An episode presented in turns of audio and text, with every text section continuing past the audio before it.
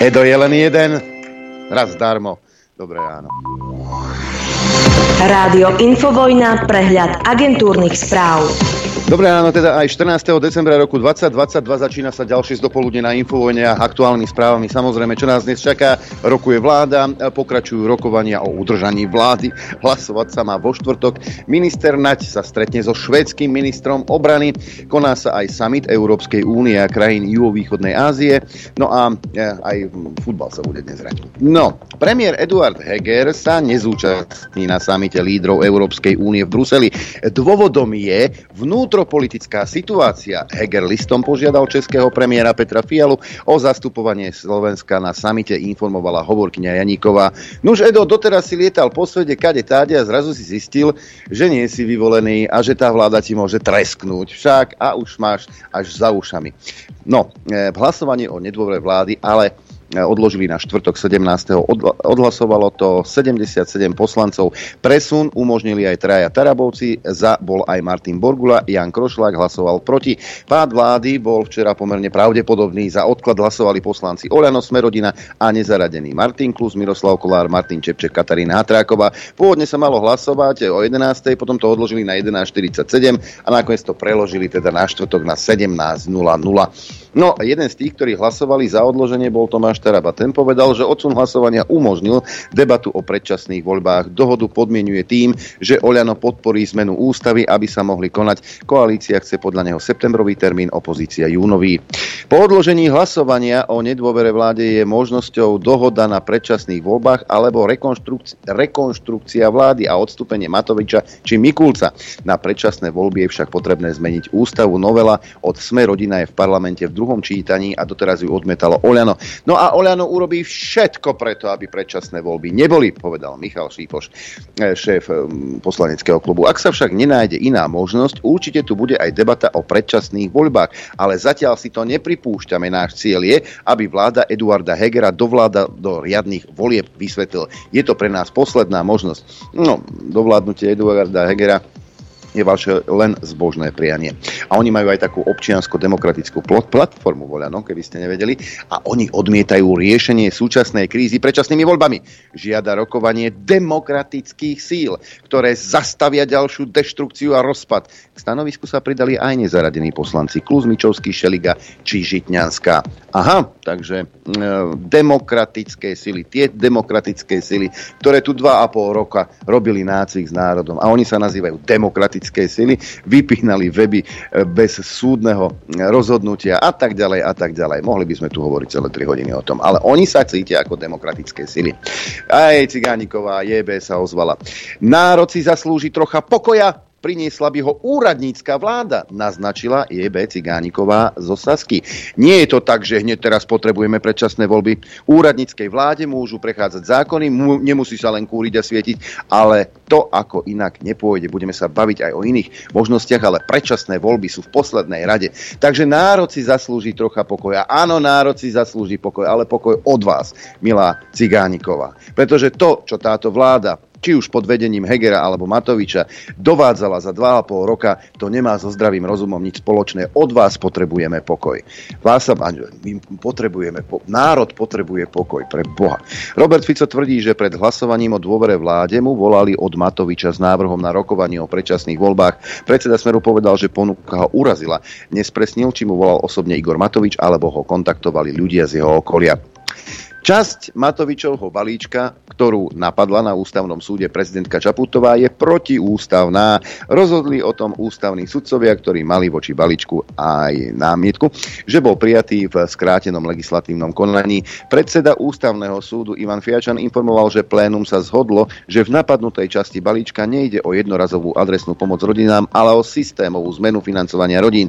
Už na prvý pohľad neboli preukázané podmienky na skrátené legislatívne konanie. Vláda teda bude zákony v skrátenom legislatívnom konaní presadzovať ťažšie. Ústavný súd včera poprvý raz pri posudzovaní Matovičovho balíčka určil mantinely legislatívneho procesu. No, rodiny s deťmi sa rozhodnutia ústavného súdu vraj obávať nemusia. Reaguje na vyhlásenú protiústavnosť časti Matovičovho balíčka predseda ústavnoprávneho výboru Milan Vetrák. Pripomenul, že poslanci už stihli upraviť napadnuté časti zákona tak, aby na ne nemalo rozhodnutie ústavných sudcov žiaden vplyv. budeme mať vzácnu návštevu na Slovensku.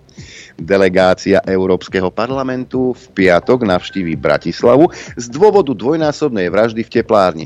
Misiu monitorovacej skupiny pre demokraciu a právny štát povedie holandská poslankyňa Sofia Int. Europoslanci sa stretnú aj s premiérom Hegerom či predstaviteľmi prokuratúry a polície. Súčasťou delegácie bude aj slovenský europoslanec Vladimír a bulharská poslankyňa Eena Jončevova. Delegácia Europarlamentu navštívi aj bar, kde 12. oktobra došlo k streľbe so smrteľnými následkami. Poďme aj za hranice. Za tie južné napríklad. Maďarská vláda do konca apríla predĺži cenový strop na základné potraviny. Dôvodom má byť pokračujúca vojna na Ukrajine a viac než 22% inflácia. Minulý týždeň pritom naopak zrušili cenový limit na pohonné hmoty. Zavedenie cenových stropov na niektoré položky, ako je bravčové mäso, olej alebo múka, bolo pilierom snách maďarskej vlády chrániť domácnosti pred rastúcimi životnými nákladmi. Cenový strop maďarská vláda už v lani zaviedla aj pri pohonných hmotách, ale keď sa začalo palivo míňať a dochádzať, bola nútená minulý týždeň strop zrušiť. Ukrajinský parlament schválil sporný mediálny zákon, ktorý rozširuje právomoci televíznej a rozhlasovej rady. Opozícia kritizuje, že tento orgán teraz bude môcť ukladať pokuty aj zablokovať médiá na 30 dní bez súdneho príkazu. Podľa vlády má zákon pomôcť Ukrajine čeliť ruskej propagande a dôležitý má byť aj z hľadiska integrácie do Európskej únie. Kreml odmietol návrh Volodymyra Zelenského, aby sa ruské jednotky do Vianoc stiahli z územia Ukrajiny. O stiahnutí ruských jednotiek z Ukrajiny do konca roka nemôže byť ani reči, povedal jeho hovorca Dmitrij Peskov. Hovorca Kremla súčasne upozornil, že pre dosiahnutie mieru je potrebné vziať do úvahy začlenenie nových regiónov do Ruska. Mal pritom na mysli oblasti na východe Ukrajiny, ktorých proruské vedenia zorganizovali referenda a na ich základe požiadali Moskvu o pričlenenie k Ruskej federácii. Šéf ukrajinskej diplomacie varuje, že Rusko by mohlo v januári alebo februári začať veľkú ofenzívu. No nerozumiem, už nemajú vojakov, nemajú techniku ani rakety, tak asi to bude hoax. Podľa Dmitra Kulebu o tom svedčí aj to, že Rusi aj napriek vojenským problémom pokračujú v útokoch na ukrajinskú infraštruktúru. Spojené štáty americké finalizujú plány na odoslanie protiraketového obranného systému Patriot na Ukrajinu. Podľa amerických predstaviteľov by ich presun do Európy mohli oznámiť už tento týždeň. Očakáva sa, že systémy Patriot budú odoslané v najbližších dňoch a ukrajinské sily budú vycvičené na ich použitie na americkej armádnej základni v Nemecku. No, máme tu novú funkciu takú v európskom priestore. David O'Sullivan sa stal prvým osobitným vyslancom pre sankcie zavedené Európskou úniou. Jeho úlohou bude zabezpečiť, aby sa reštrikcie uvalené na Rusko od začiatku vojny na Ukrajine neobchádzali a neignorovali. Komisia spresnila, že cieľom vytvorenia tejto funkcie je posilniť súčasné medzinárodné opatrenie a zabezpečiť nepretržité diskusie na vysokej úrovni s tretími krajinami. Bývalý generálny tajomník Eurokomisie, nikdajší veľvyslanec EÚ v Spojených štátoch amerických a vysoký diplomat Európskej únie sa funkcie ujme v druhej polovici januára 2023. No, ja som zvedavý, že či teraz dostal so Suským pôjdu pre tureckú ambasádu protestovať. Turecko požiadalo Rusko o podporu plánovanej pozemnej operácie na severe Sýrie. Prezident Erdogan tiež uviedol, že jeho vláda nebude nikoho žiadať o povolenie. O vojenskej operácii Erdogan hovorí od konca novembra, keď turecká armáda zosilnila ostreľovanie pozícií kurdských milícií na severe Sýrie. Avšak námestník ruského ministra zahraničných vecí Michail Bogdanov podľa agentúry TASS zopakoval, že Rusko sa snaží Ankaru presvedčiť, aby od plánu pozemnej operácie ustúpila. Pred pozemnou operáciou v predchádzajúcich dňoch varovali Ankaru aj Spojené štáty americké, podľa ktorých by sa tak len ďalej zvýšilo napätie v Sýrii. No ale Spojené štáty americké napätie v Sýrii nezvyšovali nikdy, drahí veriaci bratia a sestry. No a Turecko zahájí pozemnú operáciu, sem zvedavý na reakciu tých našich spravodlivých. Predpoveď počasia. Najprv pohľad na mapku Slovenského hydrometeorologického ústavu, ktorý nám prezradí, ako na Slovensku práve v týchto chvíľach je.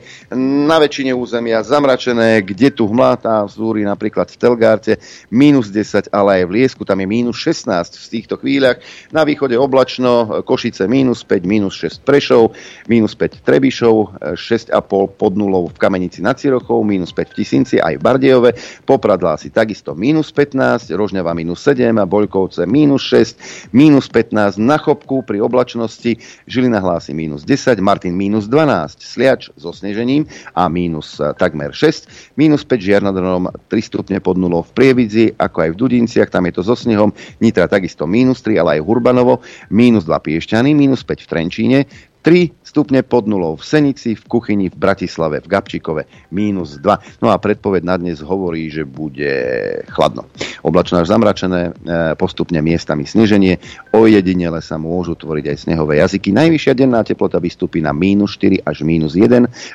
plus 1. V údoliach ojedinele okolo -6, teplota na horách vo výške 1500 metrov, -8, k večeru aj oteplovanie. Bude fúkať slabý miestami na juhozápade, juhovýchodný vietor rýchlosť o 10 až 35 km za hodinu, v nárazoch ojedinele 55, vo vysokých polohách postupne prudký až burlivý vietor, na hrebeňoch Tatier v popoludnejších hodinách až výchrica.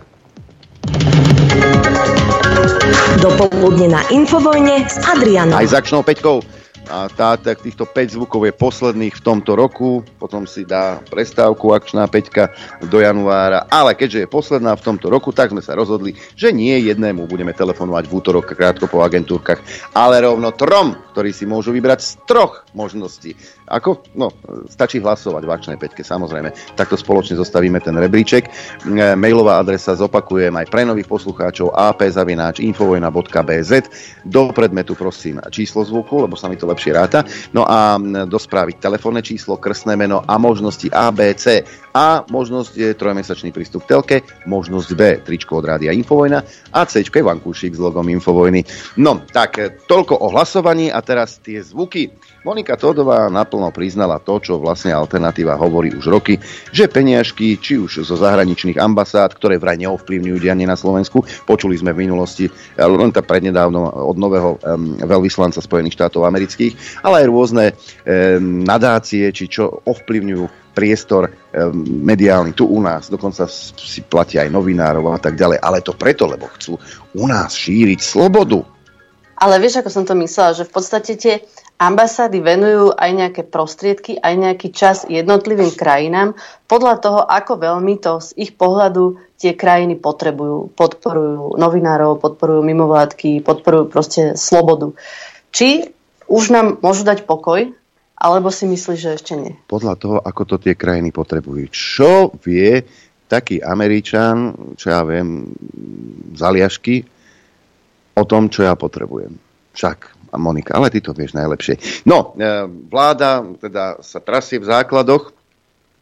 No a hysterické výkriky počuť aj z radou koaličníkov. Jeden z nich je aj Jaroslav Múdry Naď vo zvuku číslo 2. My sme tí iní. Ja som v tomto úplne jasný a čitateľný. My sme tá správna časť spoločnosti. Nie sme fašisti, nie sme extrémisti, nie sme tu odsúdení extrémisti ako toto ľavé krídlo. Jednoducho, my sme iní. Tak držme sa prosím spoločne. My sme na tej správnej strane. Otázne je, či ste na strane občanov Slovenskej republiky alebo na strane nikoho iného. Zvuk číslo 3. Igor Matovič varuje. My sa vôbec nechystáme podporovať predčasné voľby, lebo predčasné voľby aj v 30. rokoch minulého storočia v Nemecku spôsobili príchod toho najhoršieho zla. To isté sa stane na Slovensku. Aha, predčasné voľby, to najhoršie zlo príde potom.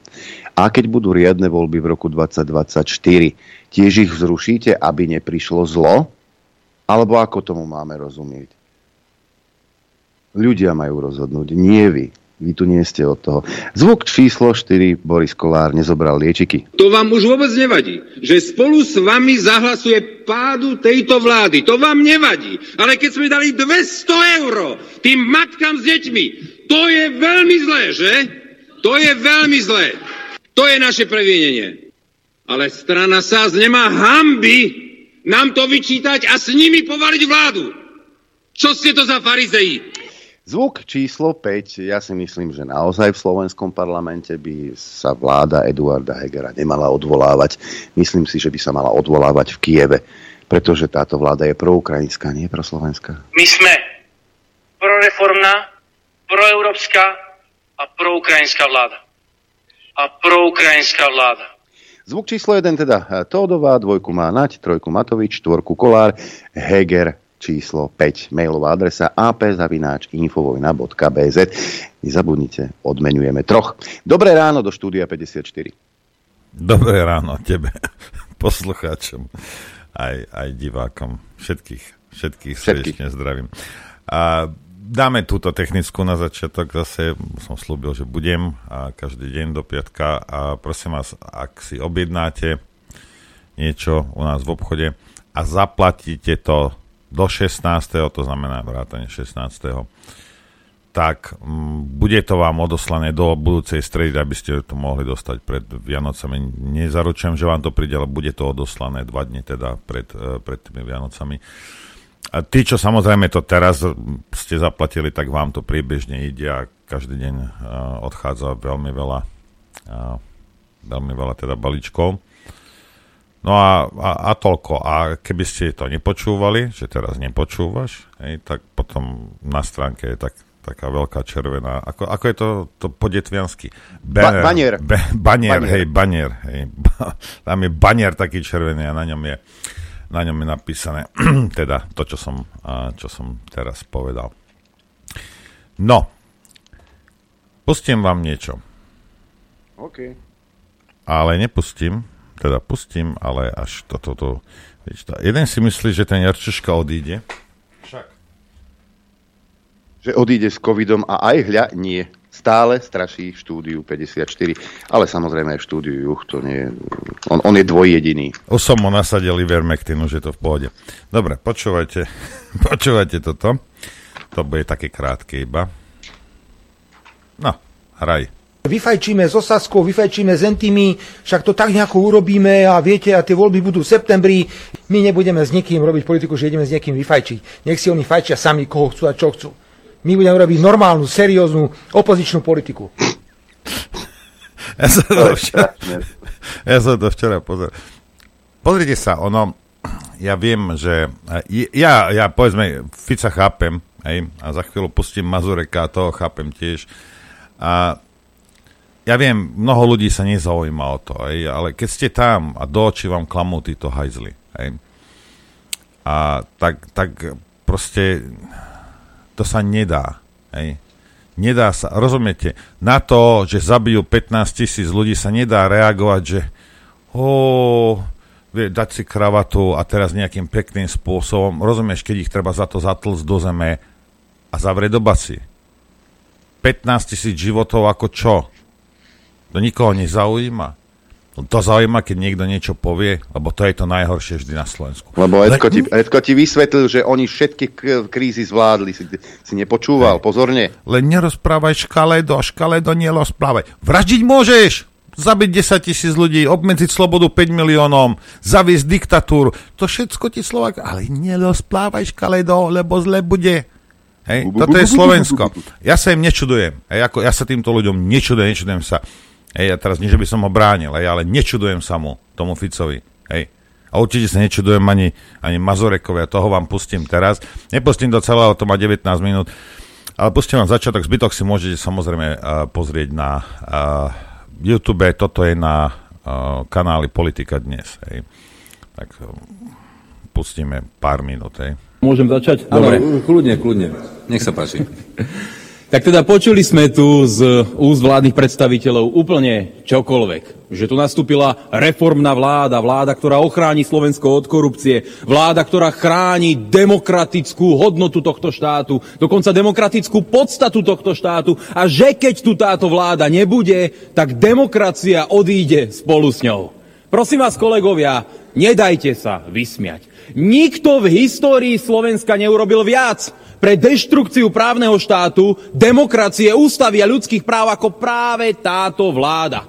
Vy ste z ústavy urobili netrhací kalendár, vy ste ju roztrhali na kusy a rituálne upálili na pahrebe. Vy ste tu v Národnej rade odhlasovali viac ako 90 hlasmi, že ústava pre občanov neplatí. Že ľudské práva, ktoré majú byť garantované práve vychádzajú z tejto ústavy, nebudú viac platiť, dokiaľ nesplnia podmienky, ktoré im vy, alebo lepšie, nejaká vyhláška Úradu verejného zdravotníctva nenariadi. Vy určite ľuďom, kedy budú mať a kedy nebudú mať ľudské práva. Vy nemôžete zobrať demokraciu ani na milisekundu do úst, pretože vy ste demokraciu pochovali a našim cieľom je tieto ľudské práva prinavrátiť. Prinavrátiť ústavu naspäť do podoby, kedy neumožňuje vláde len tak jednoduchou väčšinou donekonečna bez hanby predĺžovať núdzový režim v štáte, núdzový stav, ktorým obmedzujete ľudské práva na takú mieru, že občania sú v horšej pozícii pomaly ako nejakí otroci. My chceme zrušiť všetky tie nezmyselné novelizácie Úradu verejného zdravotníctva, jeho zákonu, aby viac nemohli vyhláškami obmedzovať práva obyvateľov Slovenskej republiky, aby nemohol nejaký nevolený úradník prikázať občanom Slovenskej republiky, že vtedy a vtedy nebudeš môcť vychádzať z domu. Takže o demokracii v súvislosti s vašou vládou ani len nehovorte, pretože nemá s vašou vládou absolútne nič spoločné. V skutočnosti, a to je jeden aj z dôvodov, pre ktorý tu vystupujem, a je to jeden z dôvodov, pre ktorý budem hlasovať za pád tejto vlády, je vaša vláda, vládou teroru, vládou deštrukcie, vládou neslobody a vládou absolútnej a zvrátenej totality. Dokazujete to neustále a dokazujete to aj na tejto schôdzi. Vy ste dokázali okamžite po nástupe rozvrátiť štát úplne od základu. Obmedzili ste obrovskému množstvu občanov ľudské práva v rozpore s odporúčaniami odborníkov, v rozpore s logikou, v rozpore so zdravým rozumom. Ste nahnali celý národ na celoplošné testovania. Míňali ste miliardy eur na opatrenia, ktoré sa ukázali ako absolútne nefunkčné, dokonca kontraproduktívne a spôsobili úmrtie väčšieho množstva ľudí ako v štátoch ako Švédsko, ktoré opatrenia takéhoto typu ani zďaleka nezavádzali. Minuli ste miliardy eur, nútili ste ľudí akceptovať niečo, čo nechceli, nútili ste ich akceptovať lekárske zákroky, o ktoré nemali záujem a ktorým neverili, pretože odborníci vám vraveli, že tie testy na to nie sú vhodné a spôsob, akým to vykonávate, taktiež nie je príhodný pre takúto situáciu. Aj napriek tomu ste neváhali týmto ľuďom zobrať ľudské práva a povedať im ústami Igora Matoviča, ústami hlavného hygienika, ústami ministra zdravotníctva, že ak sa neotestuješ, nebudeš môcť pracovať. Ak nesplníš to, čo ti títo poslanci prikázujú, nebudeš môcť ísť do práce, zarobiť si peniaze a živiť vlastné deti. Pokojne a bez hanby ste ľuďom povedali, že ak nebudú plniť vaše absurdné požiadavky, ktoré nemali nič spoločné so zdravím, tak nebudú môcť žiť plnohodnotný život a pokojne môžu prísť o všetko. Vy ste urobili ľuďom tak zvrátené podlosti, tak odporne ste im v životoch ublížili, tak ste zdeptali rodiny, toľko sociálnych samovrážd ste privodili tomuto štátu, toľko rodín ste rozvrátili, toľko ľudí ste pripravili o ich podnikanie, o ich financie, o ich možnosť normálneho dôstojného života, že vy si demokraciu do svojich úst neberte ani na jednu jedinú sekundu. Opakujem vám to a vždy vám to budem opakovať, pretože ste totalitná mašinéria. Ste mašinéria, ktorá poslala vojakov, ktorí nemajú nejaké kompetencie, len mali vzbudzovať strach, hrôzu a pripomínať tým ľuďom, že nebudú môcť odísť z domu, ak im to vy nepovolíte, priamo do ulic. Vojaci chodili po dvoch a pripomínali občanom, že pozrite sa sem, vládne totalitná vláda, ktorá nemá záujem o to, aby ste boli občanmi prvej kategórie, aby ste boli slobodnými občanmi, aby ste boli občanmi, ktorí majú ľudské práva. A títo vojaci boli vyslaní proti vlastným obyvateľom. Ja vám to budem stále pripomínať, pretože to nezabudnem. Nechali ste stáť našich vlastných občanov, naše vlastné mamy na hraniciach a nedovolili ste im vstúpiť na územie Slovenskej republiky, lebo vraj vám nejaký App Store nezaregistroval vašu aplikáciu, nezmyselnú aplikáciu, ktorá sa ukázala ako totálne nefunkčná. Tu ste navrhovali zákon, aby ste mohli odpočúvať telefonáty a SMS správy v záujme ochrany verejného zdravia. Akého verejného zdravia? Veď toto môžu navrhnúť maximálne tak v Číne komunisti. Tí majú takéto záujmy na ochranu verejného zdravia. No, celé si to potom môžete pozrieť. Máte nejakých 19 minút. A nič nové, nič svetoborné Mazurek nepovedal, ale zhrnul to veľmi dobre. Hej. To, čo sa tu dialo. A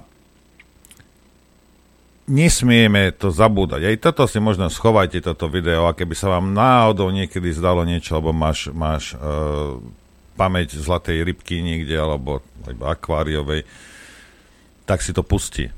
Hej? Lebo proste Mazurek v tomto má pravdu. Hej? Druhá vec je, norochod do politiky. No, ja by som nemohol tam ísť, rozumieš, Heger sa tam postaví, hej, a klame normálne, z huby sa mu práši, z tej prašovej papule sa mu práši, hej. Áno, dobre si počul, hej, napíš mi pár teplých slov. Ja by som nevedel tam, jak Mazurek sa tam postaviť a vykrikovať na nich, hej. Ja by som Hegerovi tú sektársku hlavu rozkopal, preto ja tam nemôžem ísť. Za to, že on bude úplne s kamenným ksichtom, ti bude klamať do tváre, rozumieš, hej.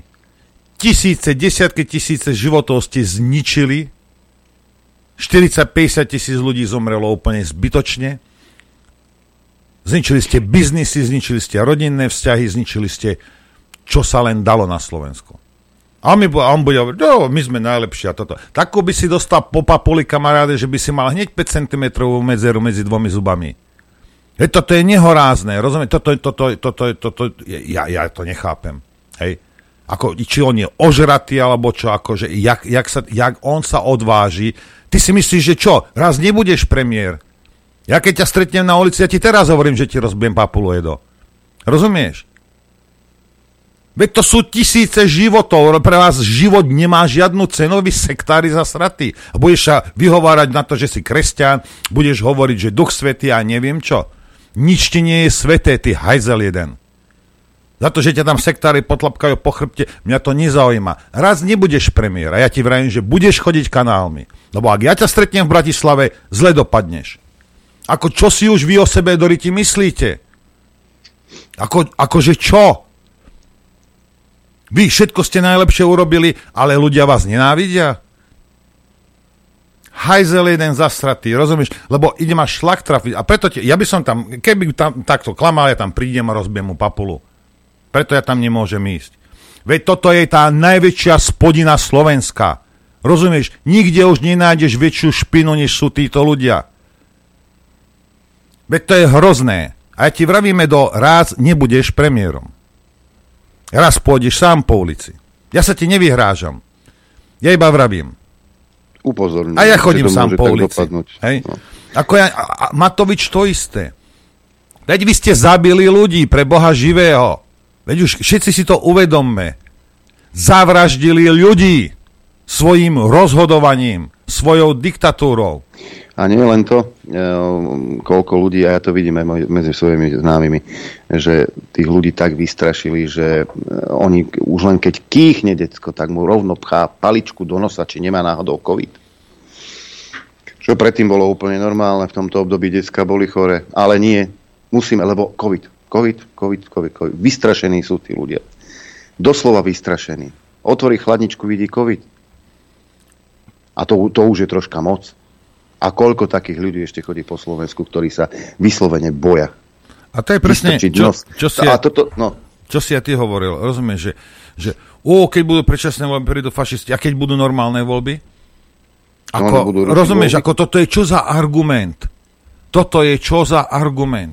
No ak si Slováci zvolia fašistov, ak tam teda nejakí sú, no tak si to aj vypijú. Takisto, jak si vypili to, že zvolili vás. Zvolili vás, presne tak. Rozumieš? Však ten Slovák to nakoniec to celé zaplatí, tú svoju hlúposť, lebo taká je realita.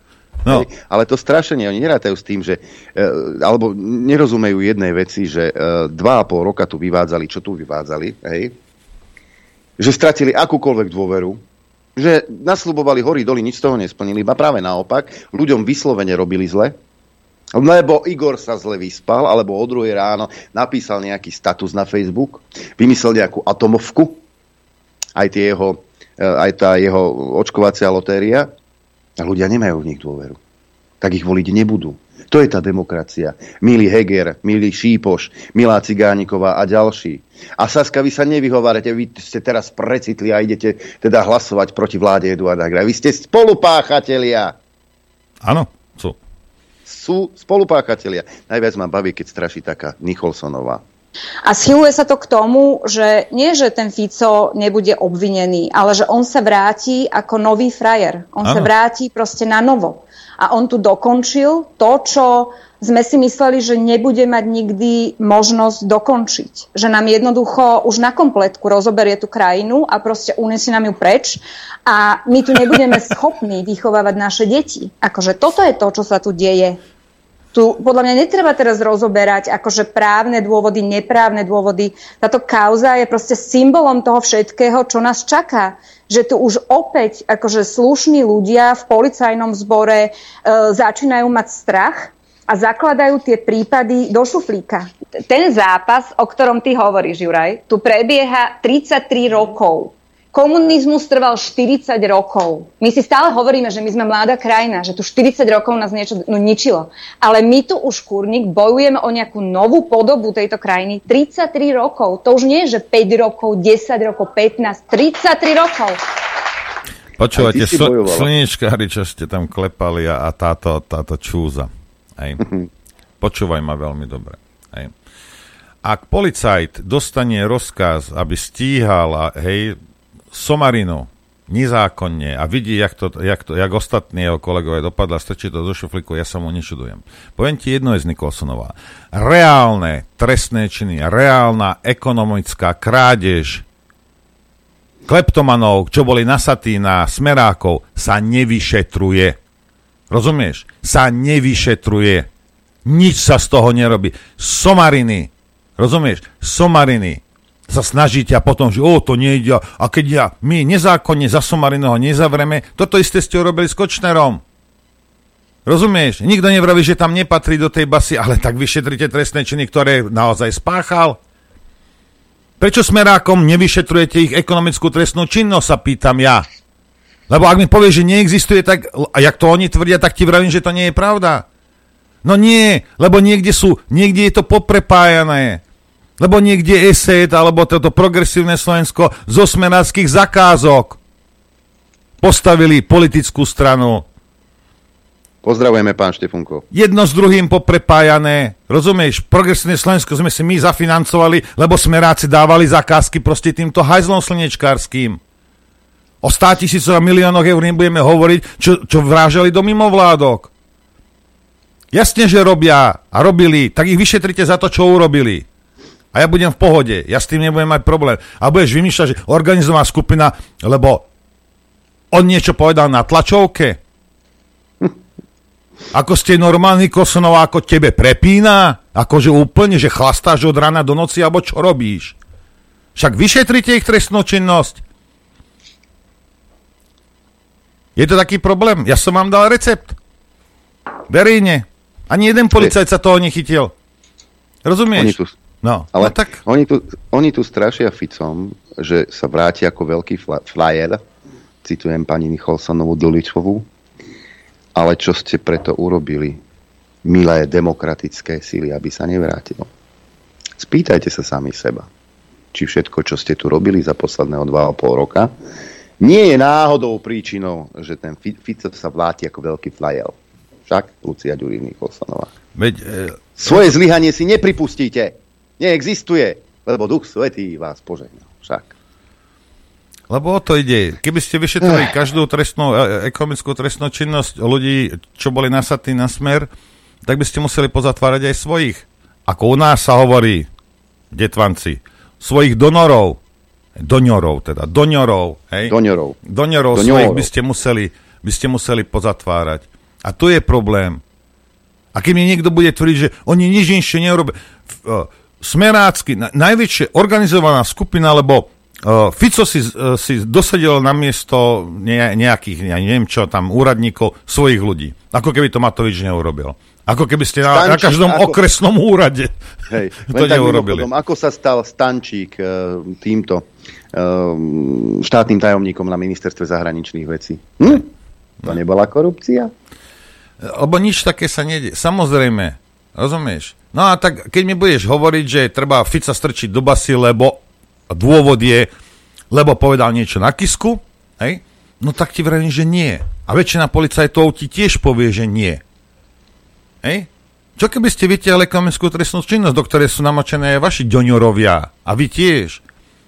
No ale to by bol strach, že nejaký policajt sa toho naozaj chytí a začne to vyšetrovať. A dohrabe sa až ku vám naspäť. Však? Vy budete niečo niekomu hovoriť o korupcii. Vy budete mať plnú hubu demokracie. Rozumieš? Keď ste všetko zničili, čo sa dalo, A ty budeš niekomu, čo chceš Edomi vysvetľovať pre Boha živého? Čo? Čo mi chceš vysvetľovať? Prečo ja mám počúvať ožratého debila, ktorý je na šnúrke, blázna z Trnavy? Veď sa nad tým zamyslite. To je jeden primitív, ožran a poťahuje za nitky jeden nesvojprávny, pomstychtivý blázon. A ja sa mám podľa toho riadiť. Ja mám podľa toho žiť svoj život. A čo som sa s koňom zrazil, vy kreténi? Čo si vymyslíte o sebe? Ideme hrať, Adrenko. Ideme hrať Vianočné. Trošku zmeníme tón. Chcete vedieť pravdu? My tiež. Počúvajte Rádio Infovojna. Dobré ráno prajem všetkých. Dobré ráno prajem. Dobré ráno. Tak, tuto Edko Heger sa nám chválil v týždni, že oni odvrátili kolaps zdravotníctva, oni to zachránili, nejaká vláda neurobila toľko, čo oni urobili a niekedy sa o tom môžeme porozprávať. No ale dobre, sestričky dostali, Tereza to hovorila v pondelok, možnosť tých 5 000 eur, lekári dostali svoje, hej, len otázne je, že či tá zdravotná starostlivosť bude zabezpečená tak, ako by si prijali občania Slovenskej republiky. A o niečom takom nám porozpráva aj o petícii pani Adriana Kráľová. Dobré ráno. Dobré ráno. Dobré ráno, pozdravujem všetkých. Dobré ráno. Chystá sa nejaká petícia vo vašom regióne, lebo hrozí, že prídete o nemocnicu. A tým pádom budete dochádzať kade táde. Však? Dobre som porozumel. Áno, zostavila som petíciu za záchranu našej Liptovskej nemocnice. A je to občianska iniciatíva Hlas dola, nakoľko si myslím, že tlak kompetentných vždy nestačí a my ľudia občania, tak ako si spomínal, sme zásadne proti takejto degradácii zdravotníctva a chceme, aby zdravotná dostupnosť aj v našom regióne bola naďalej dostupná a sme zásadne proti prekategorizovaniu našej Liptovskej nemocnice. Obraciame sa s touto petíciou na Ministerstvo zdravotníctva Slovenskej republiky, kde v prvom bode žiadame vlastne zachovať nemocnicu Liptovský Mikuláš s poskytovaním zdravotnej starostlivosti v rámci optimalizácie siete nemocníc v kategórii druhej úrovne. Čo to znamená? Keby bola naša nemocnica prekategorizovaná na prvú úroveň, znamenalo by to obrovské problémy, a to najmä v dostupnosti, ako i škále zdravotníckych úkonov. Ďalej žiadame v bode 2 novelizovať zákon 540/2021, predĺžiť lehotu do 31.12.2023, paragrafu 45 odsek 7 predloženia zoznamu kategorizácie nemocníc, a to z dôvodov schválenia zákona 540/2021 bez spracovania kvalitnej analýzy ekonomických a sociálnych dopadov pripravovanej optimalizácie siete nemocníc na rozvoj regiónov s prihliadnutím na menej dostupné regióny. A v bode 3 zásadne nesúhlasíme so zaradením našej Liptovskej nemocnice do prvej úrovne. V petícii uvádzame aj argumentáciu. Naša Liptovská nemocnica je vlastne spádová oblasť, ktorá predstavuje 72 000 obyvateľov. Je to tiež turistická oblasť a najviac vyhľadávaný región v rámci celého Slovenska, ako i zahraničia počas celého roka. V regióne Liptova sú organizované rôzne športové podujatia, a to i na svetovej úrovni. V rámci regiónu pracujú ľudia aj v jednom z ťažších odvetví, ako je napríklad lesníctvo. Čiže keby sa vlastne niečo stalo, tak znova tá dostupnosť je problematická. Takže obrovské problémy by to skutočne znamenalo. A taktiež z okolitých oblastí, hej, ľudia, ktorí pochádzajú z obcí, z dedín a prilahlých oblastí, tak tá doprava by sa značne skomplikovala aj pre tieto okolité obce a dediny, kde množstvo ľudí nemá možnosť využitia osobnej dopravy a využívajú napríklad mestskú prímestskú dopravu, ktorá je viazaná na okres, na čo zákon vlastne nepamätá.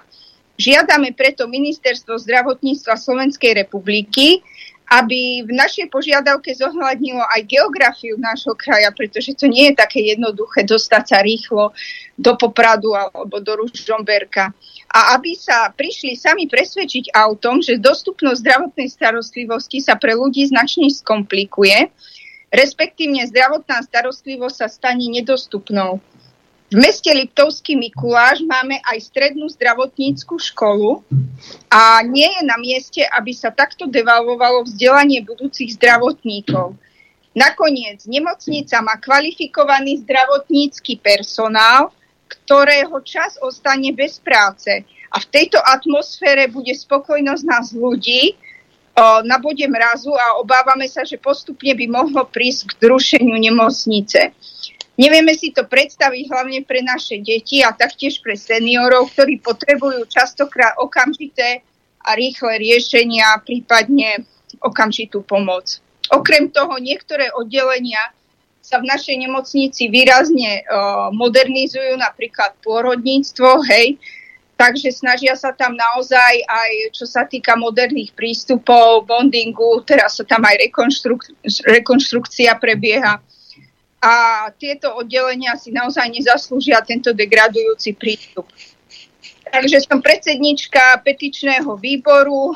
Žiadam všetkých občanov Slovenskej republiky, aby nám pomohli s podpismi a aby sme to číslo vyhnali do budúceho týždňa, respektívne do zajtra, do 12.00, kedy to chceme ako keby tak trochu uzavrieť, aby sme mohli zrokovať na ministerstvo, aby sme to číslo vyhnali čo najvyššie. A na záver by som dodala, že si veľmi vážim, že sa k nám pridali ako k ľuďom vlastne všetci kompetentní, postupne mesto Liptovský Mikuláš, mesto Liptovský Hrádok a taktiež vlastne všetci v rámci nášho regiónu, to znamená Združenie miest a obcí Liptová, ZMOL.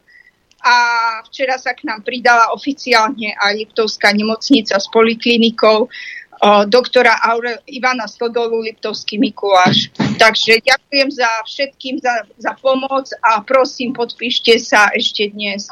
Dobre, petície.com nájdeme, hej? Áno. Adriana, čo by to znamenalo, keby sa teda takto kategorizuje tá nemocnica? Čo by to znamenalo pre ľudí v regióne Liptovského Mikuláša? Čo by to? Tam len kurili a svietili, alebo ako máme tomu rozumieť? Dostupnosť a ľudia, ktorí nemajú auto alebo majú sťažené proste podmienky, sú z okolitých prilahlých obcí, tak by mohlo byť neskoro, hej, že napríklad niečo sa stane a čo keď bude zápcha na diaľnici do Ružomberka, čo je úplne bežné, hej? No to je bežné, hlavne pri Vachovej by ja som ani v rámci mojich detí, hej, že napríklad môjmu dieťaťu sa niečo stane, napríklad keď bol syn malý, tak mu striekala krv a dosť som bola z toho hotová a to som išla v podstate z mesta, som bola v meste Liptovský Mikuláš a bola som z toho hotová, dieťa som držala na rukách v aute a teraz si predstavte, že ste niekde v kolóne do Ružomberka, hej, veď to sa nemôžu toto robiť so zdravotníctvom, žiadať vysoké platy a na druhej strane vlastne budeme tu zomierať a nebudeme mať zdravotnú starostlivosť. Čiže obmedzené by boli tie výkony v tej Liptovsko-Mikulášskej nemocnici, áno? Samozrejme, oddelenia niektoré by sa zrušili a my ľudia sa bojíme, že postupne by napríklad mohla nemocnica zaniknúť, hej? Lebo by odišli tí zdravotníci, ktorí tam proste pracujú a tá degradácia by sa nabalovala ako snehová gula a neostali by tam ani kvalitní lekári, ani kvalitný zdravotnícky personál a postupne by mohlo dôjsť k tomu zrušeniu. A to je to, čoho sa my bojíme, lebo jednoducho toto nemôžeme dopustiť.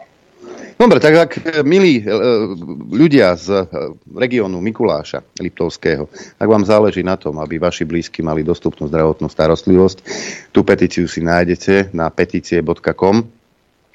Podpíšte ho, aby ľudia z regiónu, tak ako aj Adriana Kráľová, mohli ísť na ministerstvo zdravotníctva a obúchať im to o hlavu. Pozrite sa, ľudia to chcú. Ľudí to nájdú aj u mňa na Facebooku Adriana Kráľová, stačí si kliknúť, takže je to ľahko dohľadateľné určite aj na oficiálnych kanáloch.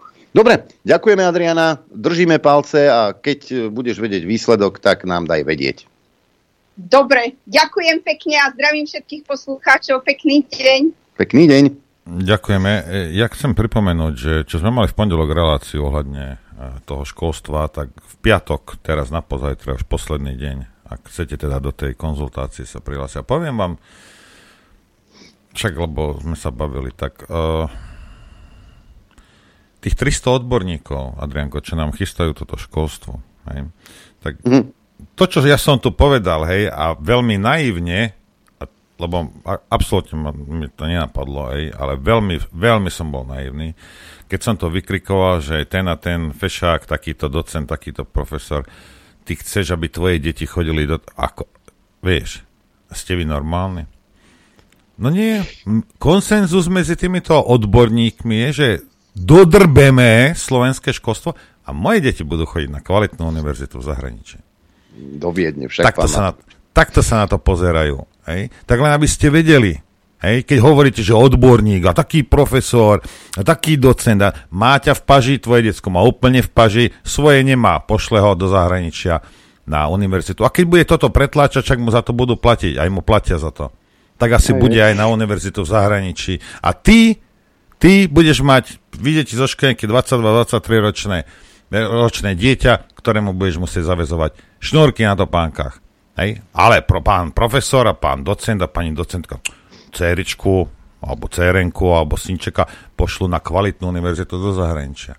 Ale tebe dodrbú celý život títo ľudia. Hej? Hej. A inak preto vám, posledná vec. Na čokoľvek tu upozorujem, na čokoľvek ukazujeme. Nie Rus, nie Američan, hej, nie niekto z Keni, nie niekto z Anglicka. My si robíme jeden druhému peklo.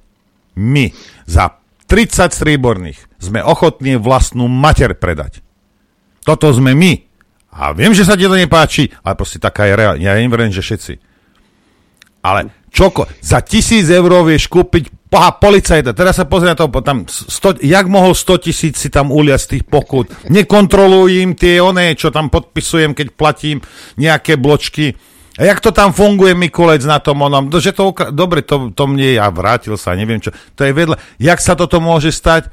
Ako funguje tá polícia? Rozumieš, čo to je? Čo je toto? Ako nejaký klub skautov? Alebo čo to je? Jak to funguje, Doriti? Jak ho mohol 100 000 z pokút zobrať? Toto mi vysvetlí.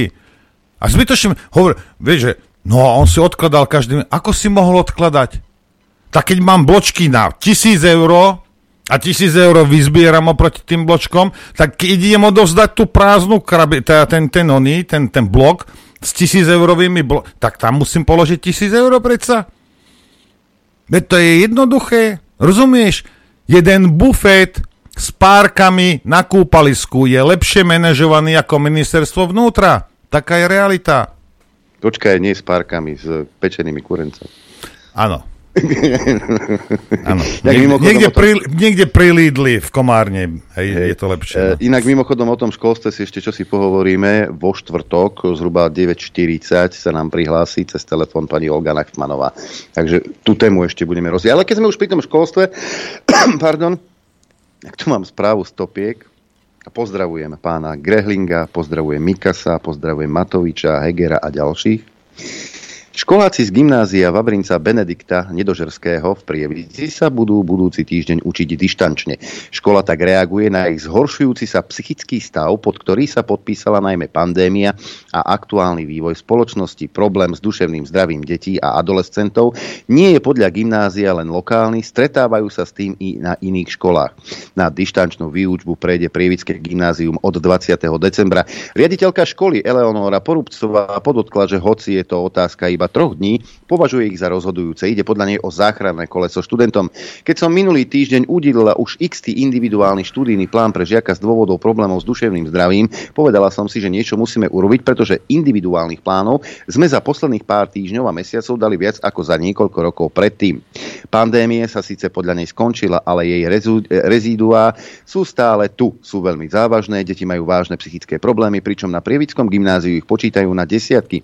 Niekoľkí z nich sú hospitalizovaní, ale je veľmi veľa takých, ktorí musia navštevovať lekára, psychológa. Priblížila s tým, že tento problém je celospoločenský a okrem iných ho registruje aj Trenčianske gymnázium. Problém s psychickým zdravím detí treba vnímať omnoho komplexnejšie, kooperovať na jeho riešení, aby mali psychológovia a pedagógovia psychológovia a pedagógovia spolupracovať. Už do pandémie sme išli ako vyčerpaná spoločnosť a prebehla. Prišli zmeny, ktoré sa týkajú základných biologických potrieb. Deti mi hovoria, že sa boja budúcnosti, či budú mať istoty, zamestnať sa a žiť v bezpečnej krajine. Pre detský mozog je to veľmi ťažko stráviteľná informácia, vysvetlila Zaujecová. Zároveň upozornila i na problém nedostatku odborníkov a dlhé čakacie lehoty. Tak čo, Mikas? A spol. Toto ste chceli, toto ste potrebovali, toto bolo cieľom. Môžem sa spýtať, pani riaditeľky, akože... A toto vás nenapadlo, keď ste podporovali a nútili deti? Všetko to, čo povedal Mazurek, čo som posielal na začiatku a ešte viac, ste podporovali a mučili ste tie deti? Alebo nejaké lebo čak a čo? A teraz sa čudujete? To je jedna vec. A druhá vec je... Jaká pandémia? Vláda Slovenskej republiky a učiteľský zbor s riaditeľmi toto urobili. Jaká pandémia? Ako čo? Nie. Ten vírus existuje, ak existuje teda, čokoľvek existuje, bez ohľadu na to, čo sa inde deje. Vy ste vytvorili prostredie, ktoré tie deti ničilo. My sme na to upozorňovali. Nie. Daj si rúško. Hej, tam 4-5 hodín. A keď aj učiteľka alebo učiteľ už akože proste nechceli učiť tie deti, tak prišiel nejaký vymastený rodič a tam vykrikoval a sťažoval si. Presne. Rozumieš, že ale ja mučím svoje dieťa, prečo vy nemučíte to dieťa, ktorých rodičia nechcú mučiť to dieťa? Ja chcem, aby všetky deti boli mučené. Počuj. Lebo ja som najlepší rodič na tejto planéte. Slnečkári, kreténi, sprostí ste. Ale aspoň dobre, nebudete sa toľko rozmnožovať. Pán Boh zaplať za to. Verím tomu, že títo ľudia aj doma nútili deti nosiť respirátory. Ja neviem, ako ja týmto ľuďom. Ale teraz a zrazu, a teraz čo? A my sme konšpirátori, ja neviem čo. Ja nepotrebujem mať na to 6 rokov vysokej škole, aby som vedel, že keď decku na 6 hodín alebo na 7 hodín pribrzdím trošku kyslík, že to nebude mať dobrý dopad na to dieťa. Na to nepotrebuješ vysokú školu. Čo keby som tej matke takto chytil nos na 2 minúty? Moja zlatá. Veď toto... A teraz sa čudujete. No tak sa čudujte. Rozdrbali ste všetko, čo sa dá v tomto štáte. Súdruh, sektár, Edo. Všetko, čo sa dalo, všetko ste rozbili. Všetko. Ale oni sú demokratické sily. Hej. Ak má byť toto demokracia, tak za seba hovorím. Pozrite sa, je pravda, že polka ľudí proste sú pribrzdení. Hej? On sa nestará, on v telke mu povie táto, tam neviem, jak sa volá, Puškárová mu niečo povie. Ráno, keď urobíš 4 kliky a postavíš sa na hlavu, budeš zdravý. No tak to urobí, lebo však v telke by neklamali. A kdejaké somariny ponasávate z telky a z mainstreamových médií, kdejakých hajzlov, vedcov, lekárov, odborníkov, ktorí boli dávno zaplatení, lebo jednoduchšie už, než kúpiť si nejakého lekára alebo nejakého vedca, je kúpiť si Tatranku. Hej? Všetko, politika kúpiš ľahšie ako Tatranku, to samozrejme. Hej? A teraz čo? Rozumieš? A teraz ty podľa toho žiješ svoj život a on sa rehoce presne od tej kamery až do banky. Rozumieš? A ty máš teraz doma dieťa, ktoré má psychické problémy. No, ale hlavne, že počúvaš týchto zapredancov. Hlavne, že počúvaš Puškarov, ktorá prečíta vlastný trest smrti. Rozumieš? Z úsmevom na tvári a piesňou na pera. Edo, to isté. Edovi, keby si napísal, že zajtra budem... No, on to prečíta. Jemu je to jedno.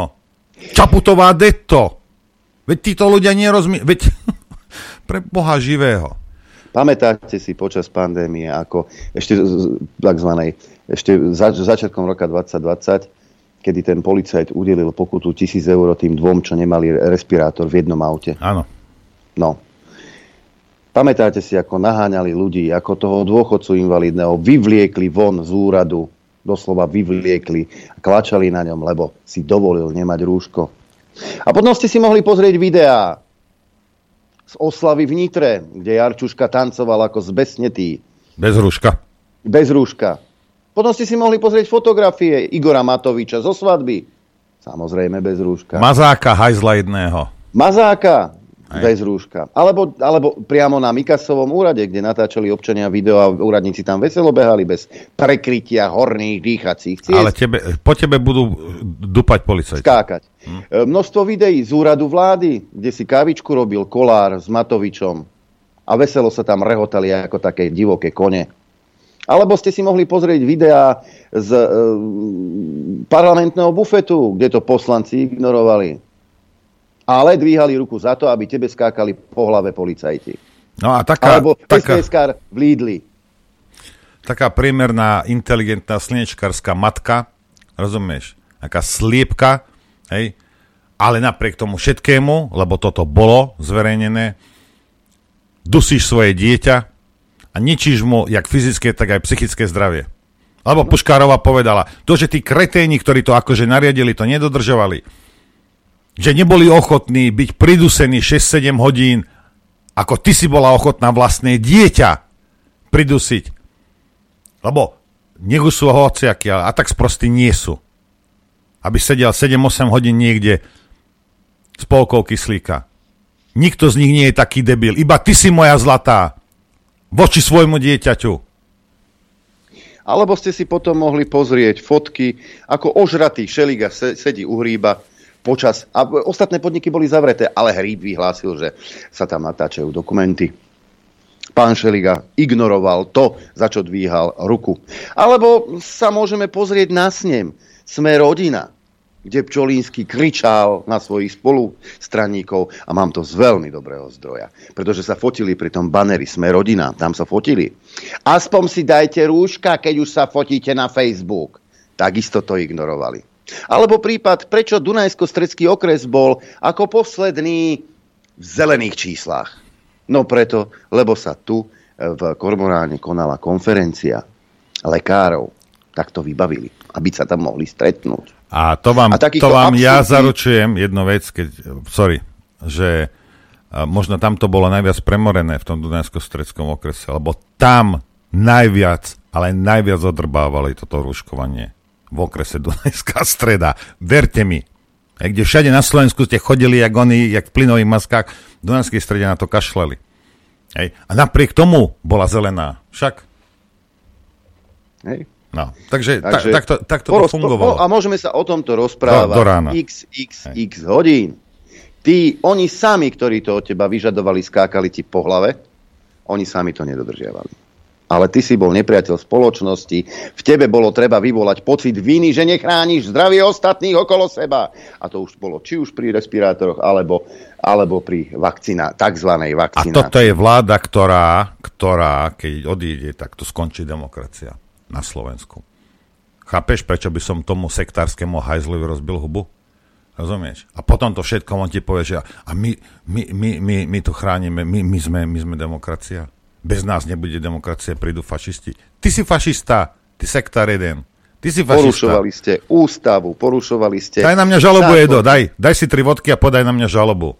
Medzinárodné zmluvy ste porušovali s prehľadom, s úsmevom na perách. Absolútne vám to nevadí, len aby ste... Musíme chrániť zdravie.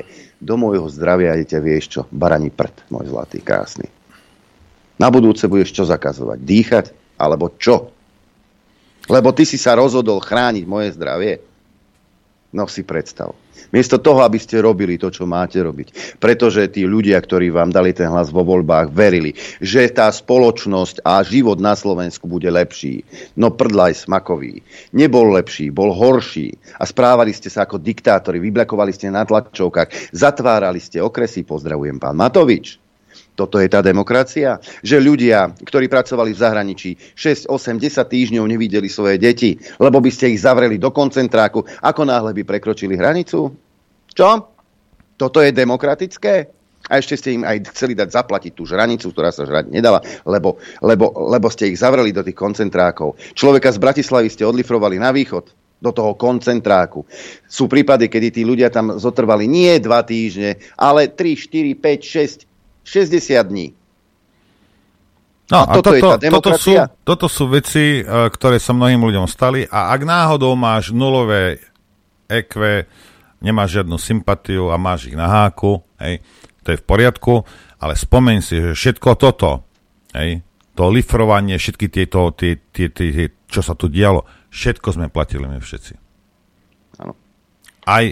Aj tie vakcíny, kvázi vakcíny, ktoré potom zabili tých ľudí. Aj to sme my zaplatili. Aj celé to očko, to testovanie sme zaplatili. A prispeli sme k smrti 15 000 ľudí. Miesto toho, keby sme všetci povedali ako jeden človek, že nie, nebudeme to robiť, tak väčšina z tých ľudí, ktorí zomreli hneď potom, mohli žiť.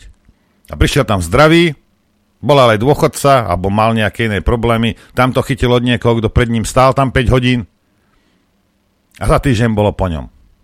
Keby sme boli ochotní len sa postaviť tomuto, tak nemuseli ľudia zomrieť. V tom rade. Prechladneš. Potom nejakým pofidérnym PCR testom ti zistia, že máš koróňu, tak ťa odlifrujú do špitalu miesto toho, aby ambulantný lekár si robil svoju robotu a tam nachytáš v tom špitáli ešte niečo iné a na to zomrieš. To už bolo v poriadku. Bolo v poriadku nitriansku nemocnicu označiť za spádovú, kde sa zvážalo z celého nitrianského kraja a potom robiť divadlá s mraziakmi, s mraziarenskými boxami na cintoríne. Toto fakt prispelo potom aj k psychike ľudí. Áno, ale treba povedať jednu vec. Táto vláda má lví podiel na tom všetkom, čo sa tu dialo. Ale nehovorme si, že nie sme spolupáchatelia. Nehovorme si to, že to oni. Nie. My sme poslúchali, my sme si nechali skákať po hlave. My sme vyhoveli každej šialenosti, my sme zabili svojich spoluobčanov. Nie oni. Stačilo povedať, nestačilo urobiť nič. Matovič povie, no ja som nič neurobil, no mám ťa na háku, no rob si čo chceš. Keby 300 ľudí, vo firme, kde robí 300 ľudí, keby 300 ľudí povedal, že nie je žiadny modrý papierik, nedoneseme, čo si myslíš, že ťa vyhodia? Čo si myslíš? Nie, postrali ste sa všetci. Pán majiteľ s prosíkom by prišiel za vami. A ja som vám to vravel vtedy, lebo ja keď sa žijem do oného, ja keď mám tuto nejaké penále, ma musím dodávať a neviem čo, život mojej rodiny záleží na tom, či vy chodíte do práce alebo nie. A všetci by ste mi povedali, nie, no čo si myslíš, čo by som urobil? By som vás nechal doma 2 týždne alebo mesiac? To naozaj. A toto je logické, A tí ľudia neboli schopní ani toto urobiť. Ani toto. Ako jeden človek povedať, nie, nebudeme to robiť. No ale tak keď... Ne, tak... Daj sa zaočkovať. Vakcína je sloboda. Nie je to, že sa postavíš tyranii. To sloboda nie je. Sloboda je vakcína. Tak si daj pichnúť pár. Ideme hrať. Chcete vedieť pravdu? My tiež. Počúvajte Rádio Infovojna. Dobré ráno, priatelia. Dobré ráno, prajem, Maďo. Dobré ráno. Všetkých. No, veľa vecí sa deje v takom Nemecku a teda to, čo sa deje v Nemecku, tak musíme to sledovať, lebo sa na to týka aj nás. Áno, pravidelne z vodky nám poskytuje stano z Nemecka, ale komplexnejšie nám situáciu v Nemecku vždy predstaví pán doktor Vladimír Kuritz, ktorý je na linke. Dobré ráno, pán doktor. Dobré ráno. Vítame vás. Dobré ráno, Adrián, dobré ráno, Norbert a dobré ráno poslucháči Slobodné vysielača Infovojny. Aj toho, dobre teda, pán Kuritz. Čo je nového v Nemecku? Čoho sa musíme báť, alebo čo by nás mohlo tešiť? No, ja som ťa zavolal, aktivoval minulý týždeň, pretože sa stali také dve udalosti, ktoré mi troška zazvonili, kde si v pozadí, v pozadí hlavy. Jedno bolo, že sa v Nemecku, po celom Nemecku testovalo poplašné zariadenie. Za mnou pribehla manželka a hovorí mi, ten tvoj telefón ako si divne zvoní. Ja som sa na to pozrel, tam bola SMS-ka, to bola sirena. Mm-hmm. A tam bola SMS-ka, že nič sa nedeje, ale že testujeme poplašné zariadenie. Potom v správach bolo, že to testovali aj sirenami doslova, ako v niektorých oblastiach a v niektorých mestách vraj chodili autá po uliciach a že vraj sa nič nedeje, pretože to isté robili aj pred 2 rokmi. Oni testujú dostupnosť, keby došlo k nejakej katastrofe, takže či môžu posielať správy, ako či funguje informačný systém, pretože informovanosť obyvateľstva samozrejme v krízových situáciách bude obmedzená. Dúfam, že sa k tomu dostaneme potom aj trošku bližšie. a že to oni toto testujú. Je zaujímavé, že mne tá SMS-ka zmizla potom z môjho telefónu, z môjho mobilu. Ja neviem, to, môže to niekto takto regulovať, že vám pošle a potom to zmáže? Určite môže, no ale neviem, či to bolo skutočne účelom tejto SMS-ky bolo testovanie. Možno, že oni testujú niečo iné, ale to už sú konšpirácie. Proste tak to mi tak zazvonilo v hlave, pretože nejaká poslankyňa nemeckého parlamentu, bolo to asi pred mesiacom, pred dvomi, propagovala, aby sa po celom Nemecku postavilo niekoľko tisíc studní. Aby sa v Nemecku kopali studne, aby občania, keď vypadne elektrika, vypadne nám aj voda, aby občania neboli závislí na centrálnom zásobovaní vodou. Čo je zaujímavý projekt a potom to nejak stíchlo. A tou druhou udalosťou, že Nemecko sa pripravuje zjavne na eventualitu, že by mohlo dojsť k nejakej katastrofe. A toto je signál pre nás, aby sme nezaspali, aby sme aj my eventuálne mohli dá sa povedať, keby prišiel nie lockdown, ale blackout, ako sa pomýlil Matovič v jednom interviu. Oni sa asi bavili na nejakej úrovni o blackoute a potom on to aplikoval na lockdown. Čiže s týmto sa počíta, s touto katastrofou, a táto katastrofa, nehovorím, že sa to stane, ale je možné, že v nasledujúcich týždňoch, mesiacoch alebo aj rokoch, že to môže nastať v našej oblasti geografickej. A to je asi prvá správa, ktorú treba povedať, a treba si spomenúť na pána Luptáka, ktorý je mimochodom veľmi skutočne ochotný. Ja som osobne zavolal, poradí, nájde si čas, a tie relácie, ktoré mal aj s vami, si treba pustiť znovu a zabezpečiť si tie základné veci, ktoré pri týchto situáciách budú rozhodovať o našej existencii, o našom prežití.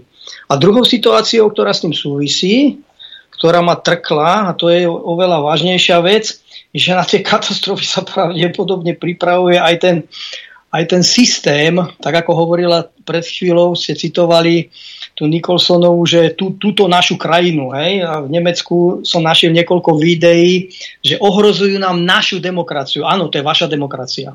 To je vaša krajina, pani Nicholsonová, ale to je vaša krajina z toho dôvodu, že ju používate ako dojnú kravu pre svoje, aby ste ju vykradli a nie, aby ste ju zveladili. Čiže vaša krajina je niečo iné ako moja krajina. Tá moja krajina, to je moja vlast. Ja chcem, aby tá krajina bola stabilná, aby žila v miery, a to vy nechcete, vy chcete vykradnúť aj za cenu vojny. Čiže tou druhou udalosťou bola razia, ktorú systém previedol na tzv.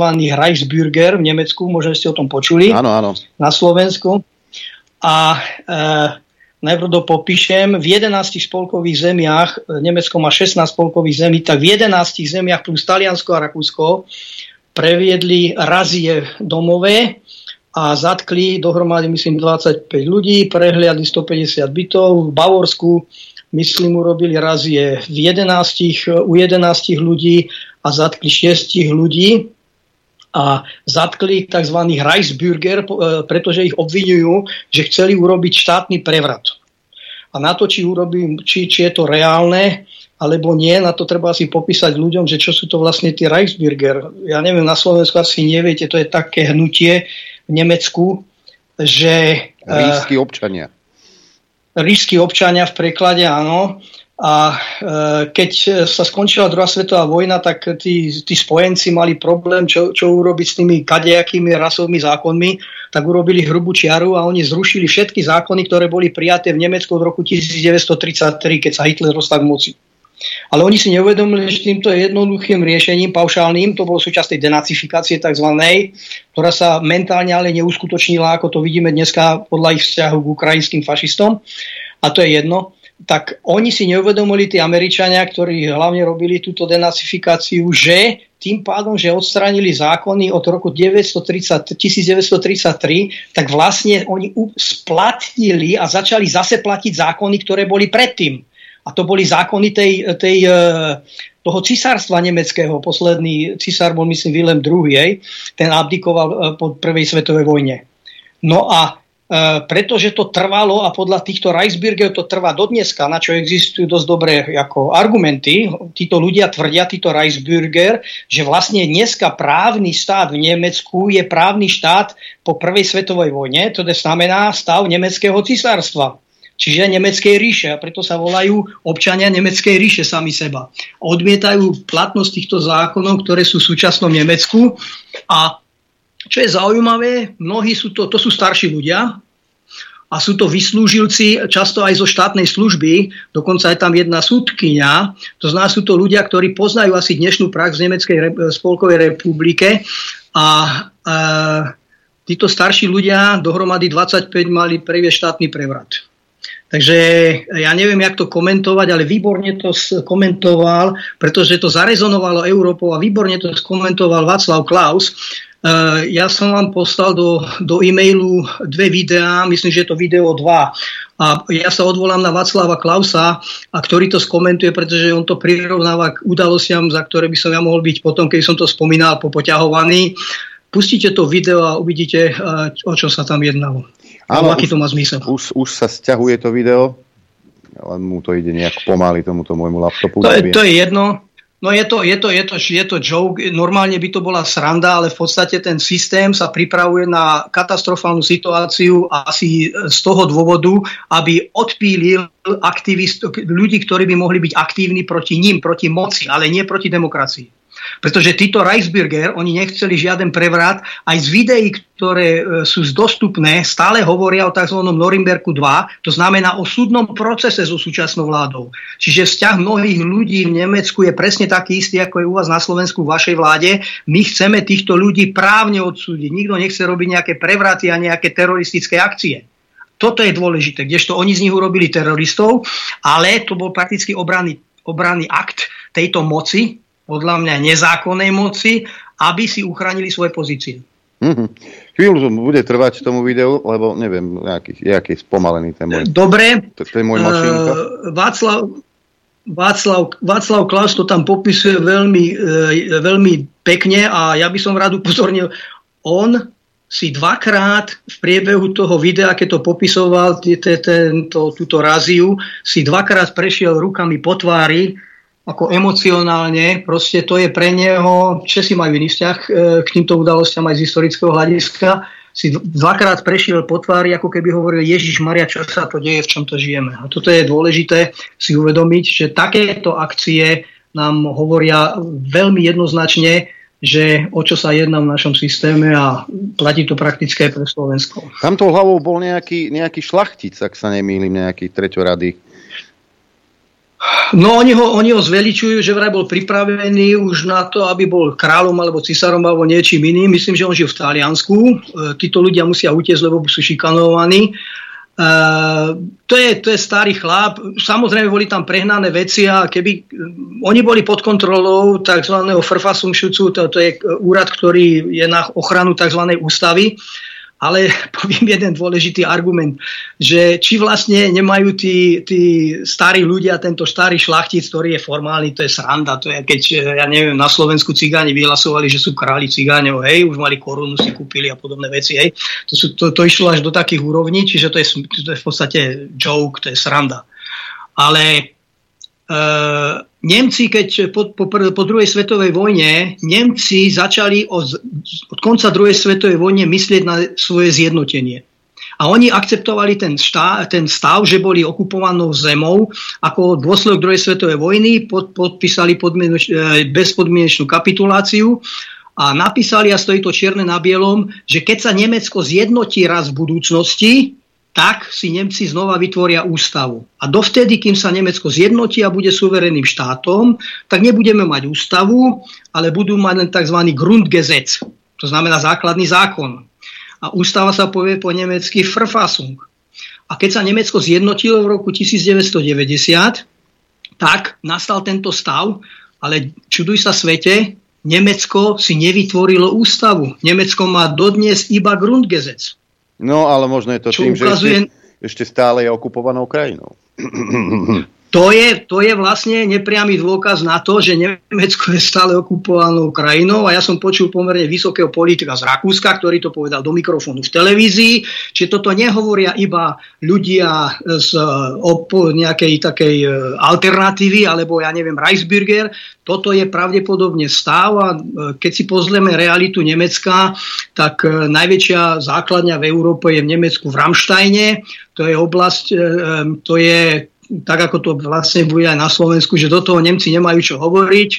Ja neviem, či Slovákom niečo hovorí meno Rammstein, pravdepodobne je hudobná skupina, ktorá ku podivu s tým Rammsteinom súvisí, pretože prvým hitom, ktorú robili, a oni si potom prevzali meno, ten Rammstein, od toho Rammsteinu geografického, že oni popísali tam leteckú katastrofu, ktorá nastala na tejto vojenskej základni, keď sa zrutilo lietadlo medzi davy ľudí, ktorí sa dívali na leteckú show a upálilo tam asi 100 ľudí. A oni na to napísali pesničku, okamžite ich zakázali v Nemecku, tú skupinu Rammstein, ale nakoniec po pár rokoch sa dalo počuť z anglických rozhlasových staníc, že najpopulárnejšou rokovou skupinou v Nemecku je skupina Rammstein, ktorá je v Nemecku zakázaná. Aj to svedčí o nemeckej demokracii. Samozrejme, Rammstein sú mega populárni v Európe.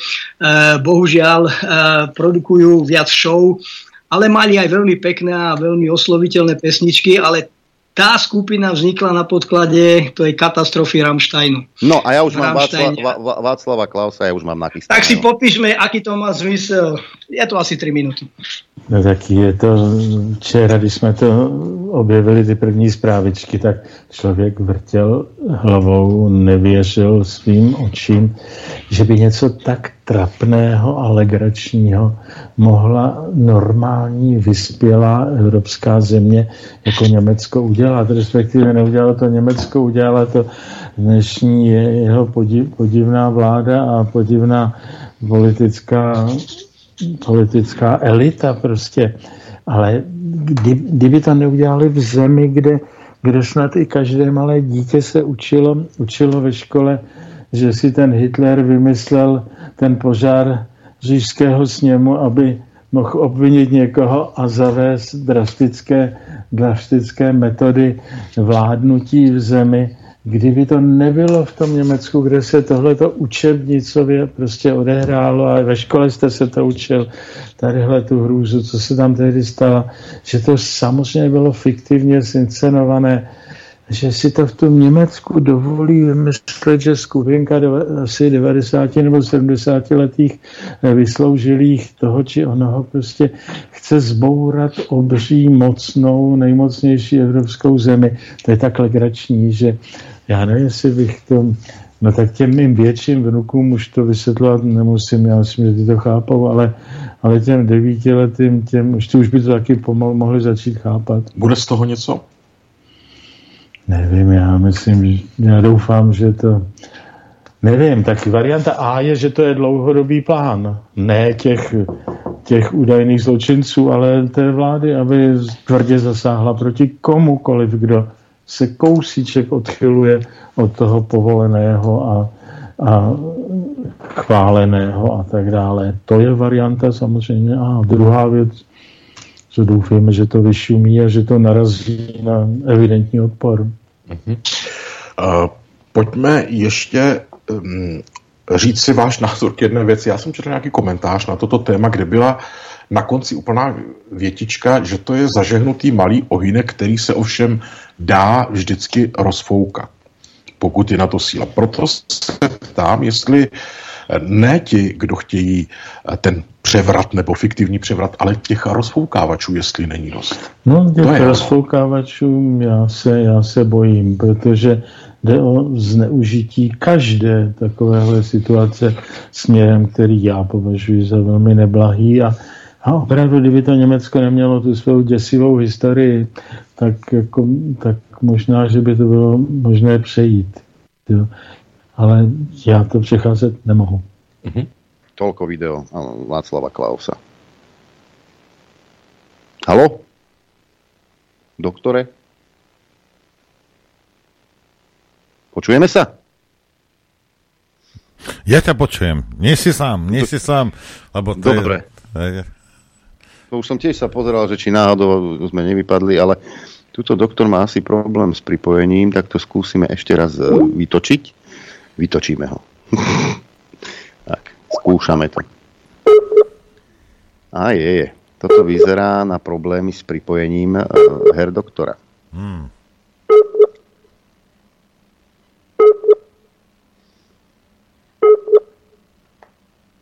Zrejme nastala krízová situácia. Počujete? A už teraz, hej. No, niekto nás vypína. Pozdravujem všetkých pracovníkov informačných služieb. To bol skôr problém s pripojením internetovým.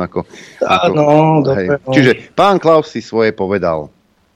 A teraz je otázka, čo pre toho vyplýva pre nás Slovákov alebo pre ostatné krajiny. Tak ja by som nesúhlasil s tou variantou B, to, že to narazí na evidentný odpor. To nenaráža v Nemecku na evidentný odpor, tak jak to nenaráža tie akcie, ktoré robí vládna moc, teda tá ich krajina, ktorú ovládajú, a tá ich demokracia, ktorá nie je demokraciou, to rozhodne na odpor nenaráža, pretože v Nemecku robia razie a dokonca som čítal nejakú správičku, že domové razie, pri ktorých vám rozhádžu dom a poberú vám počítače a iPhony, tak to je odpoveď na to, keď sa niekto vyjadri nejakým nevhodným spôsobom v Nemecku. A táto razia bola potom tá reakcia, tá varianta A podľa Václava Klausa, to bolo ukázanie vlastne, že majú moc v rukách. To bola tvrdé zakročenie proti každému, kto sa tejto moci zoprie. Je zaujímavá ešte tá varianta C, že to bude tvrdé zakročenie moci, ale že tie zamienky vyvolajú oni sami, aby mohli tvrdo zakročovať proti tým, kto sa im nelúbi. Toto je celkom reálne a vidíme, že podľa tí, čo sú troška ľudia informovaní, že toto je vlastne taktika informačných služieb a aj politické moci. Ja som počul ešte jednu variantu, že oni tých zavretých sa budú snažiť preonačiť na takú variantu nemeckých kajúcníkov a že budú potom svedčiť, že boli podporovaní z Ruska a podobné veci, ale to si myslím, že to je prepiaté a že to sa im nepodarí, ale spomínam to preto. Takže správa pre nás, pre Slovákov alebo pre vás na Slovensku je, že ten systém sa pripravuje na situáciu, dá sa povedať, veľmi kritickú a veľmi ťažkú. To je prvá vec. A druhá vec, že demonstruje svoju moc. A toto bude pravdepodobne sa diať aj na Slovensku. Takže toto je asi základná správa. Ja neverím v systémové riešenie tejto situácie. To znamená, že sa nejak demokratické sily dajú dohromady a troška by som odporoval. Ja by som s tým pojmom demokratické sily operoval opatrne, pán doktor. No, je to pokrútené, to je pravda, ale tí ľudia, ktorí sú normálni, alebo ktorí majú ešte morálku, hovorí sa o, ako som spomínal, Norimbergu 2, o súdnych procesoch a všetci dúfame, že keď príde nová vláda, že s nimi urobí poriadok. Ja myslím, že poriadok sa neurobí s nimi, pretože jednak o tom hovoria skúsenosti a jednak... tak ako už ste spomínali aj vy na Infovojne, za tými černotami a za tými zločinmi ekonomickými hlavne smerákov stoja presne tí istí ľudia, ktorí stoja za dnešnou vládou. To znamená, že keby oni išli proti Ficovi skutočne a reálne, tak by vlastne museli ísť aj proti tým ľuďom, ktorí podporujú súčasnú vládu. Čiže za našim tzv. Demokratickým systémom stoja síly, sú to ekonomické síly, to nie je žiadne sprísahanie. To sú veľkopodnikatelia, ktorí si týmto spôsobom zabezpečujú zisky, zabezpečujú si výhody. A základnou informáciou o našom, takom možno aj provokáciou o našom dnešnom stave, o našej dnešnej situácii, je to, že my v rámci také akejsi dobrej vôle odmietame realitu. My si neuvedomuje realitu, v ktorej žijeme. My máme už toľko signálov a toľko faktov, vezmeme si ten COVID aj z informácie, čo ste vy spomínali, vezmite si, čo sa vôbec deje s nami. Máme už toľko informácií, som počul, že oficiálne v Nemecku priznali, že stúpla mortalita, úmrtnosť v tomto roku o 25% oproti rovnakému obdobiu minulého roku. A ten, čo to hovorí, tak sa diví sám nad tým, že keby to bolo stupnutie iba o 5%, tak by to bolo alarmujúce. Ono je to 5 krát vyššie a nič sa nedieje. A to je z jakého dôvodu tej úmrtia? Po celom svete stúpajú o 10% úmrtí.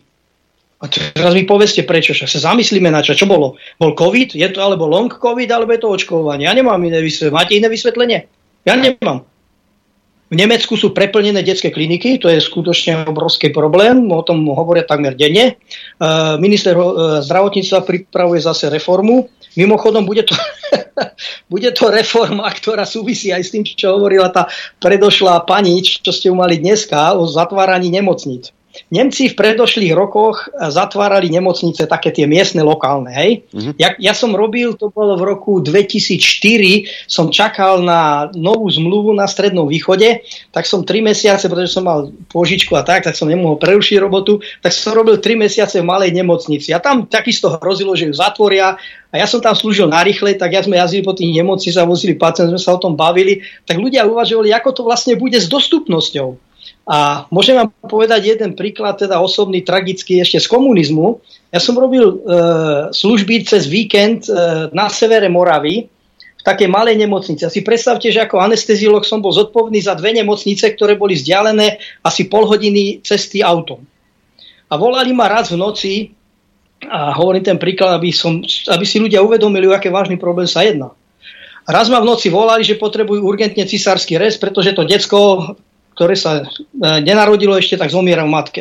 No ja som mi povedal, nehnevajte sa, ale kým príde šofér, to bude trvať 10 minút a tých chlapov ja neovplyvním. A potom bude pol hodiny trvať, kým ja prídem do vašej nemocnice. Takže jak to decko prežije 40 minút, tak môžeme niečo robiť. Ježišmaria, potom ma volali 10 krát v sanitke ja som stále opakoval, ja sedím v sanitke, čo mám robiť? Prišiel som na operačný sál, podoparali sme matku a vytiahli mŕtve decko z matky. A potom mi ten doktor hovorí, pokúsite sa ho resuscitovať. Hovorím, tak sa na ňo pozrite, to detské pol hodiny mŕtve. Čo tu ja mám robiť? To je tragická situácia, kedy máte nedostupnosť lekárskej starostlivosti. Sú situácie, ktoré sa nemôžu riešiť ekonomicky. Toto Klokan Sulík a jeho spolubanditi nepochopia. Ale toto je demokracia korporácií. Primárne je ekonomické fungovanie. Takto funguje aj zdravotníctvo dneska už na západe. Zdravotníctvo musí produkovať zisky pre určitých ľudí.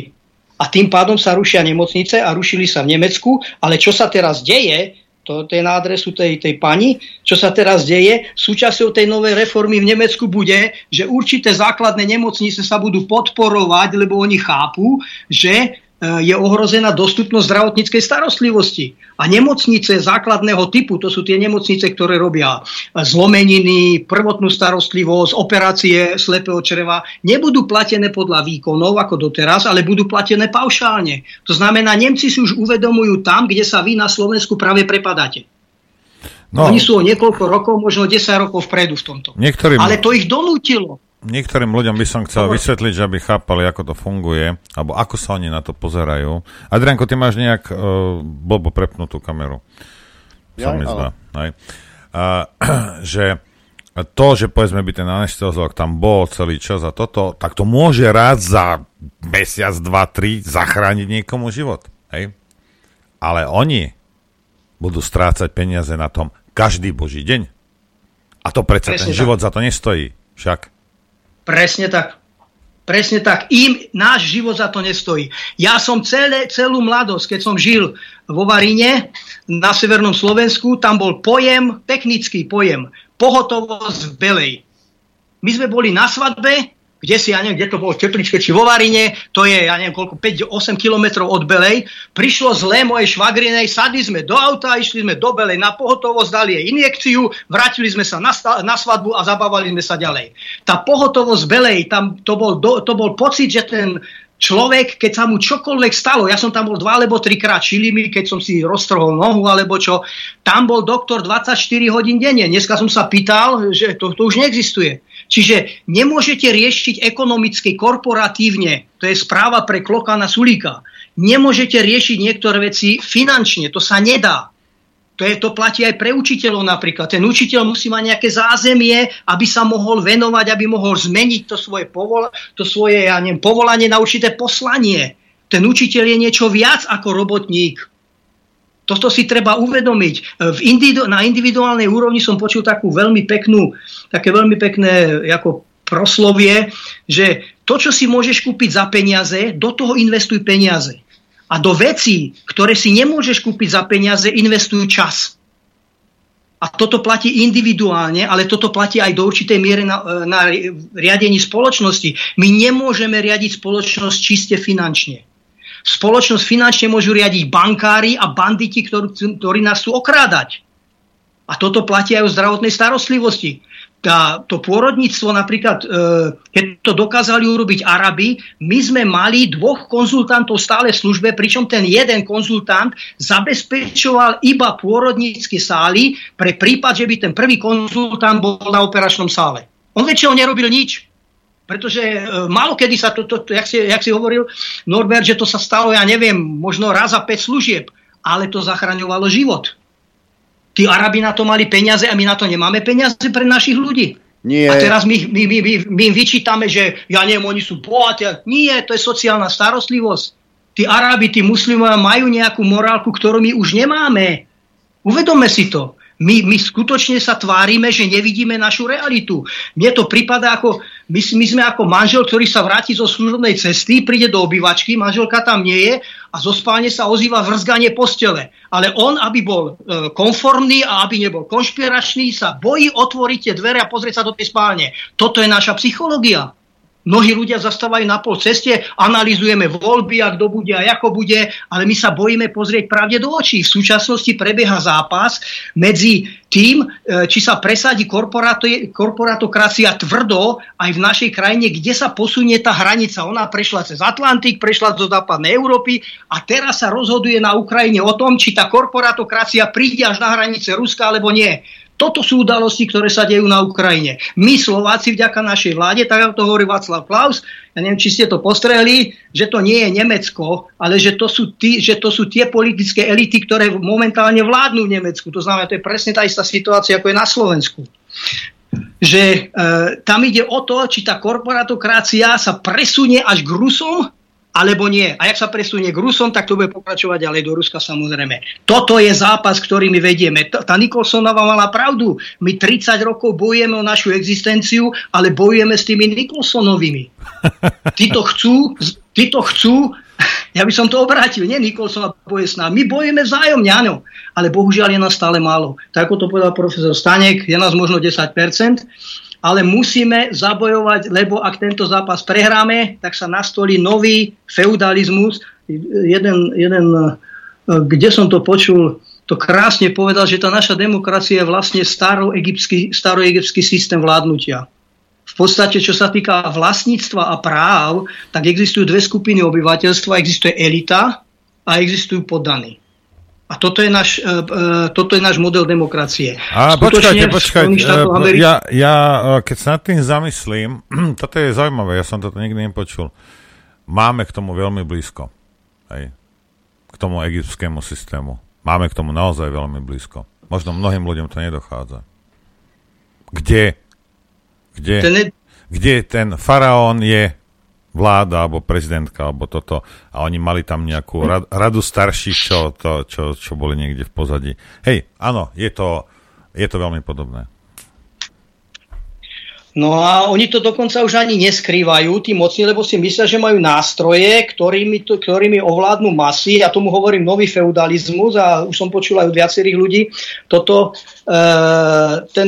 charakteristiku, kedy existuje vláda tej elity, ktorá má iné zákony. Vy ste pred chvíľou spomínali, kde boli tí, ako nosili rúška, ako dodržiavali tie zásady karantény a podobne. Už dneska pre nich platia iné zákony ako pre nás. Dneska, alebo v týchto dňoch, je vyrieknutý rozsudok v jednej afére, ktorá sa volá Cumex, a ten dotyčný bude uväznený asi na 10 rokov. Myslím, že to už vyriekli včera.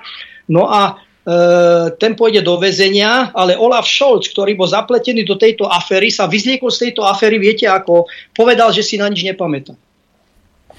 A to je kancelár. To znamená, pre neho platia iné zákony, ako platia preto. Oni si nájdú takú nejakú personu, ktorú ktorá bude obetným baránkom, a ľudí zamestnávajú veľmi dôležitými veciami. Poviem vám jednu pikošku.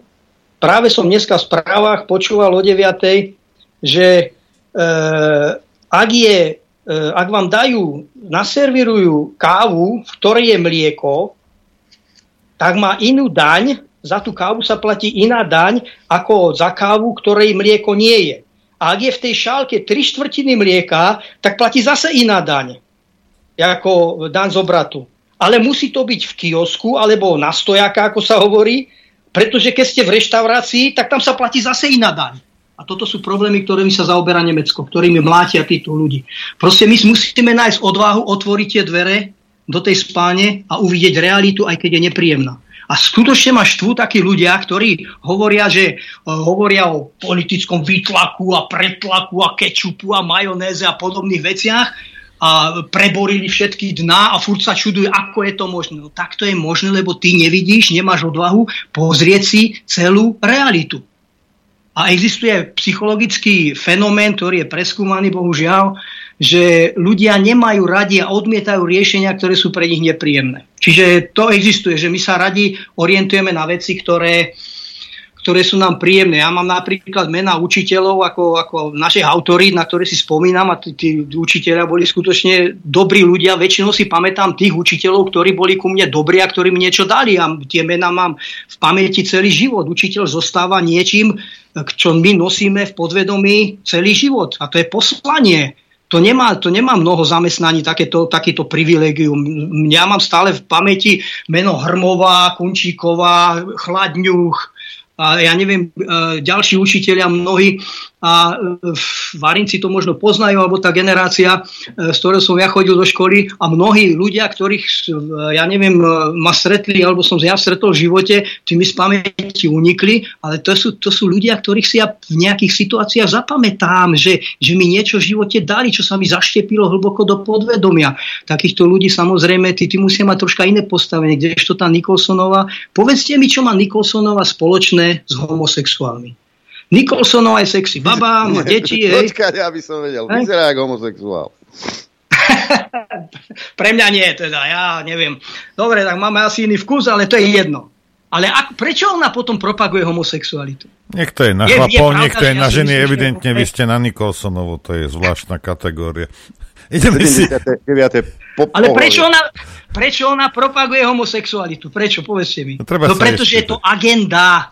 Ona má prázdnu hlavu, táto baba. Táto hlava má prázdnu hlavu a vyplnila si ju určitými pečiatkami, s ktorými narába. Aj to, čo ste dneska púšťali, to je dôkazom toho. Majte sa dneska ľudia na pozore pred všetkými ľuďmi, ktorí hovoria o demokracii, demokratické síly, ja neviem, naša demokracia, európske hodnoty, naše hodnoty, demokratické hodnoty, liberálne, konzervatívne, homofóbia, rasizmus, ja neviem čo sa všetko, sexuálna orientácia, inklúzia, deklúzia, ľudské práva, to ja neviem, tranzícia, tolerancia, mešisti, fašisti, extrémisti, pravicoví radikáli, konšpirácie, konšpiračné médiá, hoaxi, dezinfo. Toto používa vo svojich verejných vystúpeniach. To je blbec, ktorý má prázdnu hlavu. Ja si vždycky spomeniem, neviem, či to hovorí, je to veľmi drastické, ale situácia je vážna. Ja si vždycky spomeniem na pitevnu na patologickej anatómii. Viete prečo? Na patologickej anatómii, kde sa pitvajú mŕtvi ľudia, stále panuje určitá etika. A tam robia tie tela mŕtvych otvárajú zriadenci, to neotvárajú doktori. Doktori potom prídu a urobia, tam sú 4 oblasti ľudského tela, na ktorých sme robili skúšky a skúšajú sa tí ľudia, či to poznajú a či to správne robia, hej, tí mladí doktori, nebudem to popísať. A my sme sa pýtali tých zriadencov, prečo vy vyplňujete tie tela, to bola taká vata tam nejaké, alebo nejaké handry čisté, prečo vyplňujete tie telesné dutiny týmito handrami? A oni povedali, to je etika, aby toto, keď niekto zaklepe tej lepke na hlavu, aby neznela duto.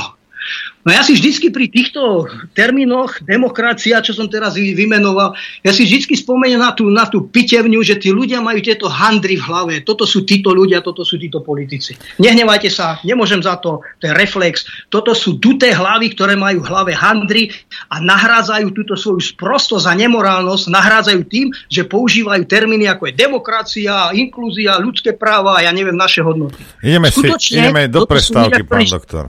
Pôjdeme do prestávky, vy sa ukludnite. Ja mám predstavu nejakú, že jak by sa dala vyplniť Nicholsonovej hlava. Otázka je, kde nájdeš toho odvážlivca, že?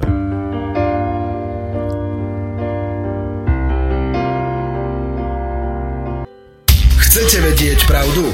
My tiež. Počúvajte Rádio Infovojna. Dobrý deň, prajem. Dobrý deň, dobrý deň. Aj pán doktor. Dobrý deň, prajem aj ja. Je na linke. Pán doktor, ešte fungujeme. Taká otázka. Vojna na Ukrajine a nálada obyvateľstva v Nemecku. Nemecké správy prestali informovať o víťazstvách ukrajinskej armády v správach, teda mainstream. Obmedzujú sa na desné ničenie infraštruktúry v Ukrajine, na Ukrajine, čo je teda takým, človek sa musí naučiť čítať medzi riadkami. My máme strašnú výhodu, tí, čo sme ešte prežili komunizmus. My vieme čítať medzi riadkami. A medzi riadkami sa dá prečítať, že pravdepodobne sa tam obracia situácia, tá ofenzíva, s ktorou súvisí ten nábor 300 000 vojakov pri všetkých nedostatkoch tej ruskej mentality, a to tam pravdepodobne funguje, samozrejme. Rusi sú Rusi. Nemusíme si to nejak malovať, tak pravdepodobne sa začína meniť situácia z tej situácie, že oni obsadia iba, to je môj názor, že oni obsadia iba tie 2 alebo tie 4 republiky malé a vytvorí sa nová hranica na Ukrajine, ale pravdepodobne bude preorganizovaná celá Ukrajina, a to ako. Aby som ale odpovedal na vašu otázku, že Nemci sú totálne pod vplyvom propagandy. Bohužiaľ, keď diskutujem s Nemcami, zaujímavé, že tí ľudia, s ktorými sme ešte aspoň prehodili slovo náhodne, keď sme sa stretli so známymi na ulici, alebo ja neviem, keď som stretol nejakých ľudí, tak sme aspoň prehodili slovo, ale dneska som schopný, včera som bol na prechádzke a stretol som jednu pani, ktorá pochádza z Kazachstanu, tak sme neprehodili ani jedno slovo o Ukrajine. Proste sa tej téme vyhýbame, pretože sme na úplne rozdielných brehoch, na 2 brehoch, ktoré sú vzdialené. A to je veľmi nebezpečné, lebo toto platí aj o situácii na Slovensku, toto platí o situácii, čo sa v oblasti covidu, toto platí, ja neviem čo. A v Nemecku, musím povedať, sú zobudení ľudia, sú ľudia, ktorí to vidia, ale tí ľudia sú pod oveľa ťažším bremenom tej diktatúry alebo tej obrany, tej ich demokracie, to znamená korporatokracie, ako je to na Slovensku. My na Slováci tradične máme takú nedôveru k moci. Nám vždycky vládol niekto cudzí a právom, a plným právom. A právom. To je pravda. Nemci, bohužiaľ, a to súhlasím sa Norbert, že oni majú stále dôveru štátu. Predstavte si, že v priebehu tej covidovej pandémie sa spriečili sestry na klinike, neviem koľko ich bolo, 100 alebo 50, to je jedno. A keď som im ja hovoril tvrdé argumenty, však sa dajte dohromady a prestaňte robiť a tam nemocnica skolabuje. Viete, ako mi tí sestry odpovedali? A kto sa bude starať o tých ľudí? Si predstavte, takéto pozície majú Nemci, čo sa týka riešenia krízy. No tak je to humanitné, je to krásne a bohužiaľ je to kontraproduktívne. Čiže Nemecko je v tomto smere držané oveľa silnejšie. Aj tie razie to dokazujú, čo si môže štát ešte dovoliť. Ale odpor stúpa, ale ten odpor stúpa nie tým, že by si ľudia uvedomovali, čo sa deje. Odpor u Nemcov stúpa tým, že sa im zhoršuje ekonomická situácia. A toto nemecký štát žehlí na každom kroku, sľubujú a stropujú ceny a teraz klesol zase cena benzínu, diesel klesol po 2 € a bojujú s tým chudáci, nemajú peniazy, teraz sa hádajú. Ešte pred Vianocami sa zišla vláda so zástupcami tých 16 zemí, pretože nevedeli, kto bude financovať tzv. 49-eurový tiket. V auguste bol strašným úspechom, že dali za 9 € ste si kúpili lístok a mohli ste cestovať po celom Nemecku. A toto malo taký úspech, že to chcú zopakovať, ale nemajú na to peniaze. A teraz sa naťahovali, či to bude platiť štát, lebo samozrejme tie železnice musia dostať kompenzácie, hej? Aj celá doprava. A teraz sa hádali, že kto to bude financovať. No tie samostatné štáty, tie zeme nemajú peniaze na to, no tak nejak Scholz im zase, ale pozor, a to je typické, čo robia Matovičovci, iba sľúbil. To znamená, tie peniaze ešte nemajú. To sú všetko sľuby zatiaľ. A keď to dopadne potom tvrdo na občanov, tak to je nádej, že by sa Nemecko skutočne zobudilo, ale v ekonomickej oblasti, nie v oblasti, čo sa týka informatiky. Bohužiaľ je nás stále málo zobudených. Podľa môjho názoru všetko závisí na tom, či my dostaneme napríklad tých ľudí, aby boli spravodlivo potrestaní. Ja nemám záujem sa niekomu pomstiť. Mne by osobne stačilo, keby ten Sabaka povedal, nehnevajte sa, prepačte mi, alebo a nemusí povedať prepačte mi. Mne by stačilo, keby povedal, ja som táral z prostosti a robil som to preto, aby som zarobil. Ja by som ani by som ho netrestal. Chode si do čerta, len si to priznaj pre Boha. Hej? A tí ľudia si to nepriznajú. Tí ľudia sú stále suverení. Keď som dokazoval v jednej relácii jednému redaktorovi z mainstreamového, z alternatívneho média, že kecal o očkovaní, tak 4-krát to poprel v tej samej relácii, to, čo povedal pred 15 minútami, ale sa neospravedlnil. On potom, keď som mu to dokázal, keď sme mu to prehrali, čo povedal, tak povedal, no tak to mělo byť inak. A to je pre nich všetko. A toto bolo kde? My pokiaľ neprelomíme túto bariéru. Prosím? Toto bolo kde? Vlk na hodine vlka. Predstavte si, poviem vám to takto. Predstavte si, že by ten Peter Vlk zo Slobodného vysielača doviedol k nemu domov Borisa Koróniho a Romana Michielku. Prišli by dovnútra a v obývačke by sa ozývalo vrzganie postele z Vlkovej spálne. A Vlk by prehlásil, to neposlouchejte, to je konspirace. A tí dvaja by pokývali hlavou a bavili sa o tom, kde asi tá manželka môže byť, a asi nakupuje. A neviem. Mne toto pripomínajú diskusie v niektorých reláciách aj na Slobodnom vysielači. My musíme prelomiť tú bariéru, že tí ľudia nájdú odvahu a prestanú opečiatkovať takými termínmi všelijakými veci, ktoré zjavne existujú. Veď tie fakty sú už sú na dlani dneska. Mne sa dostal do ruky úvodná stránka z, neviem, či je to týždenník Die Weltwoche. To je normálny mainstreamový týždenník zo Švajčiarska.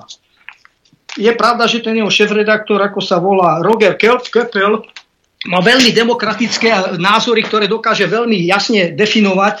A úvodná stránka tohoto týždenníka sa nazýva Die große Impflüge, veľká očkovacia lož. To znamená, to už je na verejnosti. Existuje štúdia, myslím, že som to dokonca vystupoval vďaka Infovoj, kde urobili štúdiu, kde sa pýtali 500 ľudí v koľkých 10 alebo 20 krajinách. A výsledkom tej štúdie, že neočkovaní boli diskriminovaní horší ako migranti. Že tie fakty už dneska máme. Ale my nepreboríme tú bariéru a tí, čo sú na polceste, tí, čo hovoria o všelijakých, ja neviem, furt sa čudujú, ako je to možné, sa niečo deje. Nebudem ju už menovať chudákov, lebo zase dostane Norbert spostu e-mailov. Hej? Tak títo ľudia vlastne napomáhajú tomu alebo bránia tomu, aby sa pravda ukázala pravdivou. Samozrejme, že existujú šialené veci, tak ako ten v tej redakcii povedal, že pravdepodobne tí Reichsbürger budú pripravení na to, aby svedčili proti Rusku. Aj to, dobre, je to uvalené, ale my musíme sa orientovať podľa faktov. A keď už dneska máme také fakty, ako máme o covidovej pandémii napríklad, tak je, ja neviem, tá spoločenská poptávka zaostáva strašne za realitou. Toto musíme my prelomiť a my musíme postupovať proti tým ľuďom, ktorí si myslia, že ja neviem, že ESET dáva iba softvér na to, aby sa počítali hlasy. Títo ľudia, čo toto hovoria, tak neviem, do akej úrovni ich zaradiť, ale oni napomáhajú, oni udržujú tento systém. My sme to poznali v komunizme. Ja som mal kolegov, ktorí na inšpekčáku boli schopní rozprávať vtipy protikomunistické a potom som tých istých ľudí počul na verejnosti sa vyhrážať druhým, že my si to řekneme na stranické skupine. To je typ ľudí, ktorí vidia, cítia, ktorým smerom sú otvorené dvere do kariéry. A nie ku pravde, jak do tej spálne.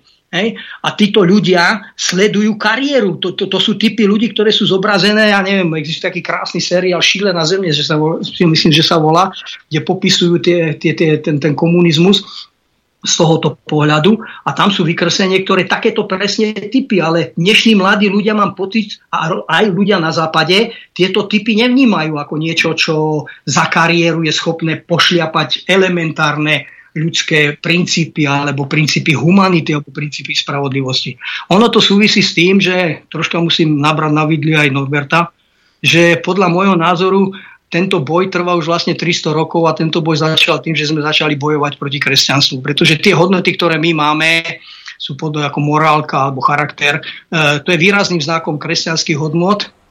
A ja som precestoval do sveta na to, aby som si to mohol myslieť, pretože tí iné civilizácie, iné kultúry rozmýšľajú inak. Oni majú iné hodnoty a napríklad pre nich je úplne normálne, nechcem tu spomínať kto, ale vy si to domyslíte, pre nich je úplne normálne a dovolené, že môžu iným ľuďom, teda ľuďom z iných kultúr lúhať. Áno. Čiže to u kresťanstva formálne. Ja som touto školou, vysoká škola obchodná, som prešiel v arabskej krajine, áno. Dokonca sa to berie tak, že a keď ho potom prichytíte, čo samozrejme som urobil, tak zlodvihne ruky povie, sorry, a ide ďalej. Jak malé decko, rozumiete, čo skúša. A pre nich to morálne, alebo teda amorálne, nie je. Ale problém je, keď sa bavíme o tých kresťanoch. Viete, ak hoci kto o sebe povie, že je kresťan, alebo niekto povie o sebe, ako je napríklad oný slaboduchý Eduard Heger, tento sektár, a ja budem na neho útočiť, ja neútočím na kresťanstvo. Kresťania by sa mali uvedomiť, že medzi sebou len ľudia, ktorí tvrdia, že Matovič tvrdí, že je kresťan, pre Boha živého, predseda KDH Hlina. Rozumiete? Gambatý vyšiel z KDH. Veď už sa zamyslíte nad tým. Ľudia, ktorí o sebe prehlasujú, že sú veľkí kresťania a toto, a ja keď na nich niečo poviem, tak ja som ten zlý, lebo on o sebe prehlasuje, že je kresťan. On sa nespráva ako kresťan. A tým pádom pre mňa nie je kresťan. Koniec, bodka. Nebudem sa s nikým dohadovať. Hej. My máme vo svojich radoch máme hajzlov a nie sme schopní sa proste na to pozrieť. To je jedno, že on zastáva nejakú, že sa volá Zvolenský a čo? A čo teraz? To znamená, že čo? Že to je Ježišov lepší brat? Pre Boha živého. Veď sa pozrite, ako sa títo ľudia správajú, ako sa správajú k tej komunite kresťanskej, ako dodržujú, akým spôsobom žijú, čo robia. Máte tam manuál, títo ľudia ho úplne poprú, pošľapu, popľujú a ja som zlý, lebo na to poukážem. No tak dobre, tak som zlý. OK. Ale vy na to poukazujete, Norbert, z hľadiska toho, že vy ste opozičníkom kresťanstva. Vy nie ste opozičníkom týchto ľudí. Vy by ste mali dokazovať, že oni kresťania nie sú. Pretože pán Boh, aby som to povedal tak, ja neviem, ako ideologicky, čo teda nie je môj výraz, nie je môj prístup k náboženstvu. Ja sa na to dívam ako systém určitej filozofických hodnot. Ale pán Boh nám dal slobodu a nikto nebráni divej svine, aby sa nazvala, ja neviem, laňou. A nikto nebráni Podliakovi, aby si natiahol kardinálske súkno alebo sudcovskú. Áno, však len ide o to, aby to ľudia videli. Ale my nesmieme zahodiť kresťanstvo. To kresťanstvo tam je, iba títo ľudia ho berú do úst, tí, ktorí si to nezaslúžia. Zase odpoviem skoro citátom, orientujme sa podľa toho, kto čo robí, a nie to podľa toho, kto čo hovorí. Toto je dôležité. A tá vojna proti kresťanstvu, ktorá sa viedla, a to sa viedla vojna proti základným kresťanským hodnotám, my máme vyššie, ja si to dovolím tvrdiť, je to možno aké egoistické, ale my máme vyššie hodnoty a dôkazom toho je, že tak tie spoločnosti, tie kultúry, ktoré boli založené na kresťanstve, dosiahli vyšší vývoj, ale teraz krachujeme, bohužiaľ, lebo sa ho zmocnili ľudia, ktorí to zneužívajú. Ale tie hodnoty sú lepšie. Moje skúsenosti osobné hovoria o tom, že my keď sa dohodneme, že ja neviem, bude stretnutie o 8:00, tak pre nás je normálne, že to stretnutie o 8:00 a keď mi niekto povie, že ja som neskoro prišiel, keď tam prídem o 8:45, tak ja mu uznám, že má pravdu. Ale predstavte si, že ja som to videl na vlastné oči. My sme mali šéfa, ktorý zatváral tú miestnosť, kde sme mali stretnutia, kde sme mali meetingy, aby sa tam nemohli dostať ľudia, ktorí prídu neskoro, lebo rušili. A si predstavte, že to muslimom nefungovalo. Tí muslimovia sa urazili, že ich uráža. A keď ste im povedali, že oni prišli neskoro, tak on to nevnímal, že prišiel neskoro. On to vnímal, že ty mu chceš uškodiť. Toto je ich psychológia a to nezmeníte. Toto je v nich. Ja keď som kritizoval nového šéfa a povedal som, že to nie je férové, čo robiť s kolegami, lebo on začal vyhadzovať tí, čo sa mu nelúbili. Vidíte, čo mi odpovedali kolegovia z Pakistánu? Stan sa šéfom a môže si robiť to isté. A toto je ich myslenie. My klesáme dolu tým, že tu máme aj muslimský migrant a to vyhovuje práve tým korporatoristom. Toto im vyhovuje, lebo to pomôže vytvoriť tú skupinu ľudí, ktorí mali v starom Egypte, ale ktoré majú v Saudskej Arábii. Elitu, ktorá si môže dovoliť všetko. Mňa zastavili policajti na ceste a nerozumel som im ani slova a čakal som tam a zastavili nejakého druhého, bohužiaľ to bol nejaký princ pre nich, ten ich tak zdrbal na ceste, sadol si do auta a odišiel. A mňa to stalo 60 alebo 80 eur. Za to isté, lebo sme mali pasy zapnuté. To je ich normálna mentalita. Ja za to nemôžem, ja ich to nevyčítam, pozor. Oni majú svoju kultúru. Tá kultúra funguje určitým spôsobom.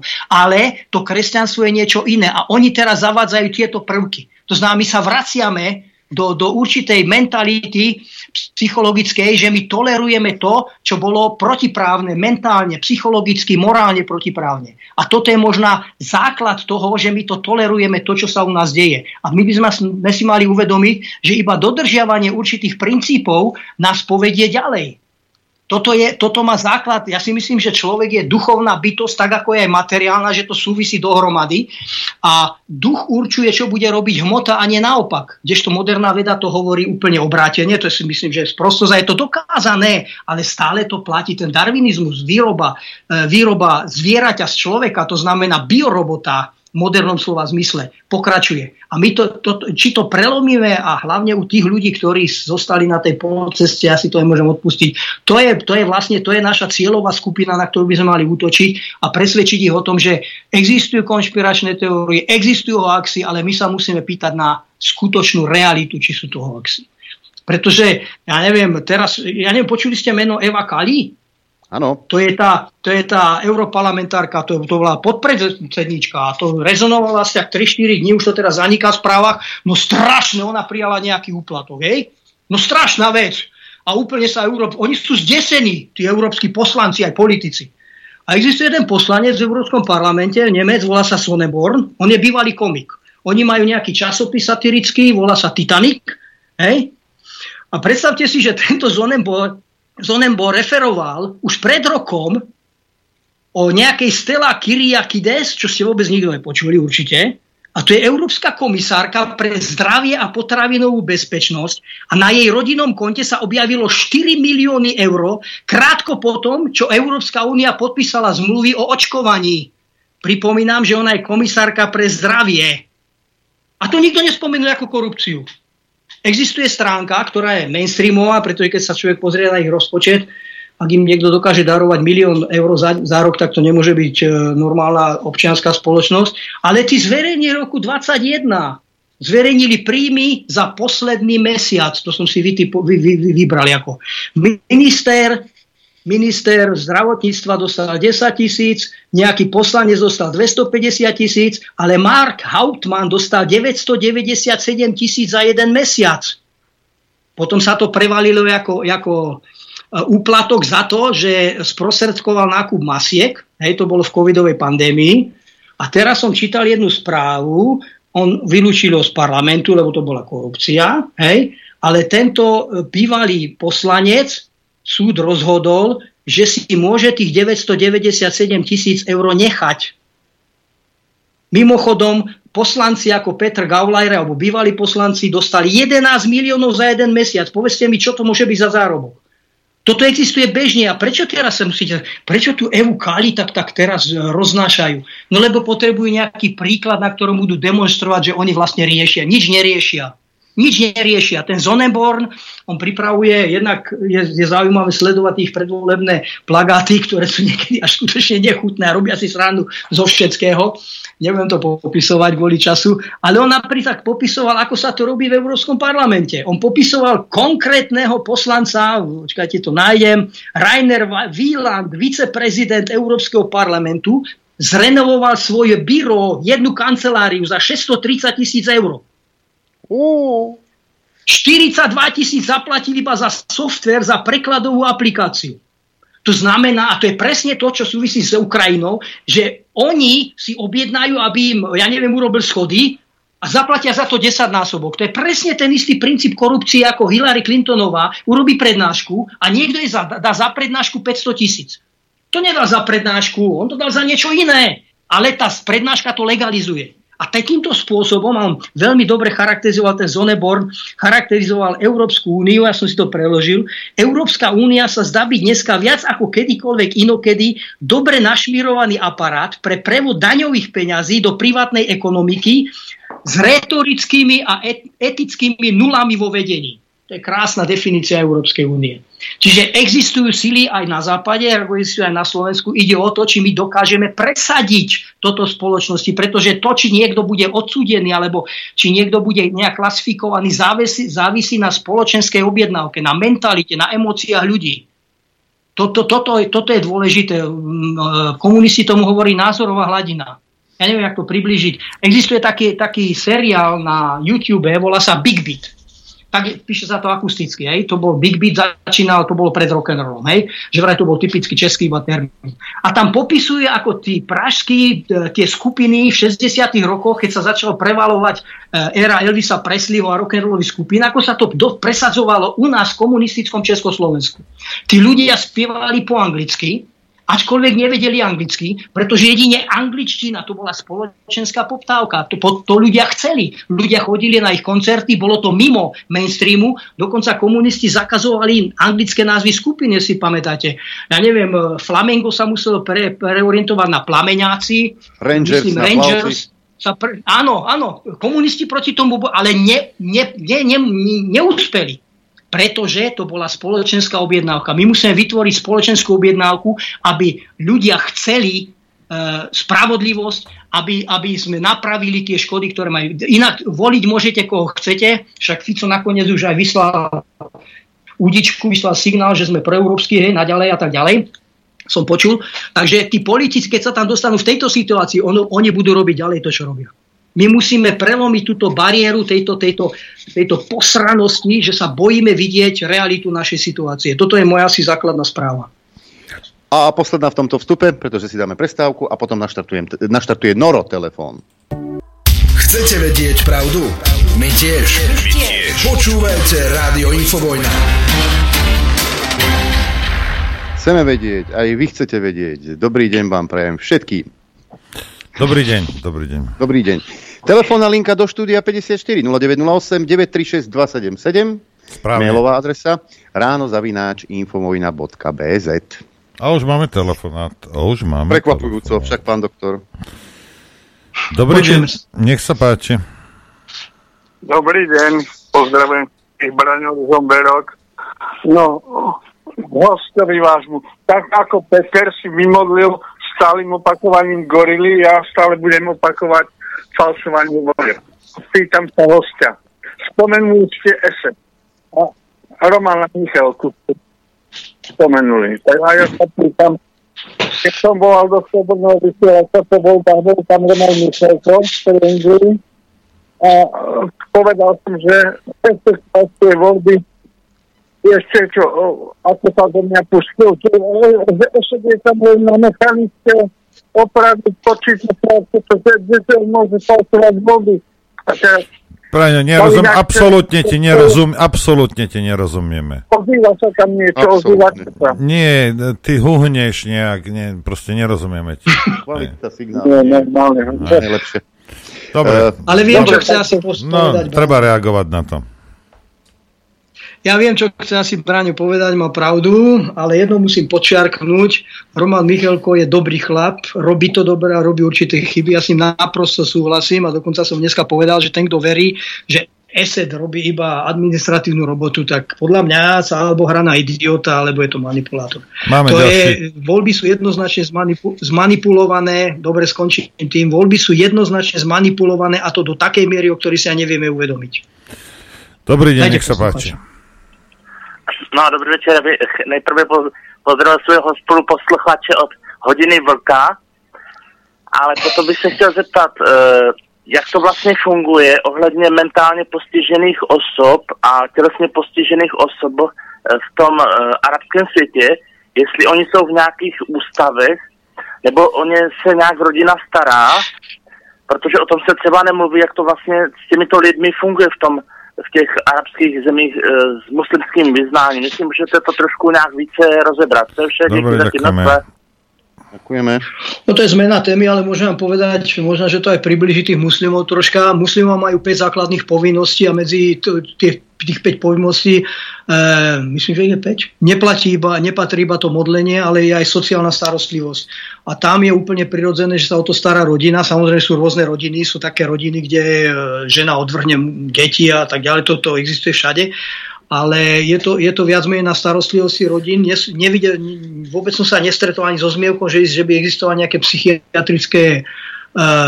psychiatrické nemocnice. Dokonca si myslím, ja neviem, či sme mali vôbec psychiatrické oddelenie v nemocnici, a to bola nemocnica, ktorá mala všetko. To bola 3. úroveň, ale ja myslím, že tieto veci sú pokryté sociálnou mentalitou rodiny a vôbec aj systému. To je systém, o ktorom sa, ja neviem, si predstavte, že tam je schopný princ zaplatiť operáciu úplne bez finančne slabému decku v hodnote $10,000. To som videl na vlastné oči. Ten sociálny systém tam funguje inak. A to je veľmi dobrá zámienka na to. Pozdravujem teda poslucháča z Brna. Nejak sme sa odmlčali na hodinách vlka, ale oni sú si sami na vine.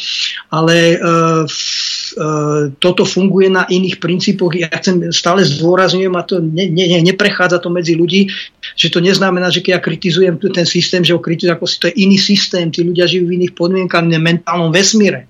Toto je dôležité. Ja myslím, že absolútne tento systém neexistuje. Oni sa na nich dívajú skôr ako na takú nejakú exotiku, ktorú tolerujú.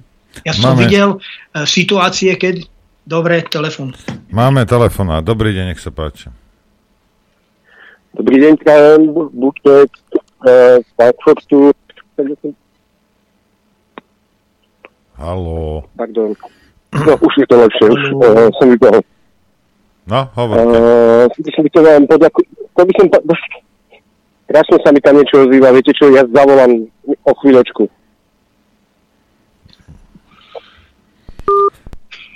No dobré. Tak dáme mailom. Dobrý deň, v relácii ste spomínali Starý Egypt a jeho spoločenské a mocenské zriadenie. Spomenul som si na jeden skvelý román, v ktorom je tento systém a hlavne ako to chodí medzi davom a elitami perfektne popísaný. Ide o román Boleslava Prusa Faraón. Keď nemáte darček na Vianoce, tak vyhľadajte si. Dobre, máme telefonát. Dobrý deň, nech sa páči. Dobrý deň, prajem. Ja by som sa chcela pána doktora spýtať na 3 nemecké veci, momentálne najaktuálnejšie. Jeden dnešný alternatívny zdroj prináša rozhovor a konkrétne aj originál video pána Hellmayera, čo je ekonóm medzinárodného obchodného kolosu Net Fond. A ten hovorí strašné veci. Prečítam len jednu vetu. Na troskách ekonomického kolapsu totiž vyroste nový nacizmus, ale v inej forme a v inej podobe. Áno. Bude to nacizmus nikoli národne sociálny, ale naopak transatlantický. Druhú otázku by som na neho mala kratučku. Či nemecká spoločnosť sa oboznamuje s vyhlásením Merkelovej o tom, ako minské dohody poslúžili na výsmech Putina v podstate. A ďalšiu vec, takisto YouTube som našla video. Pani, nemôžeme, dobre, ďakujeme, nemôžeme 18 otázok klásť, nemáme čas a iní ľudia sú. Na tie dve, pán doktor, nech sa páči, odpovedzte. Aj. Hellmayer má pravdu a dokonca, ja neviem, to súvisí s tou odvahou vidieť realitu, veď pán Klaus Schwab vám to napísal otvorene. To existuje v publikácii. Hollywood o tom robí filmy, ako to funguje. Hej?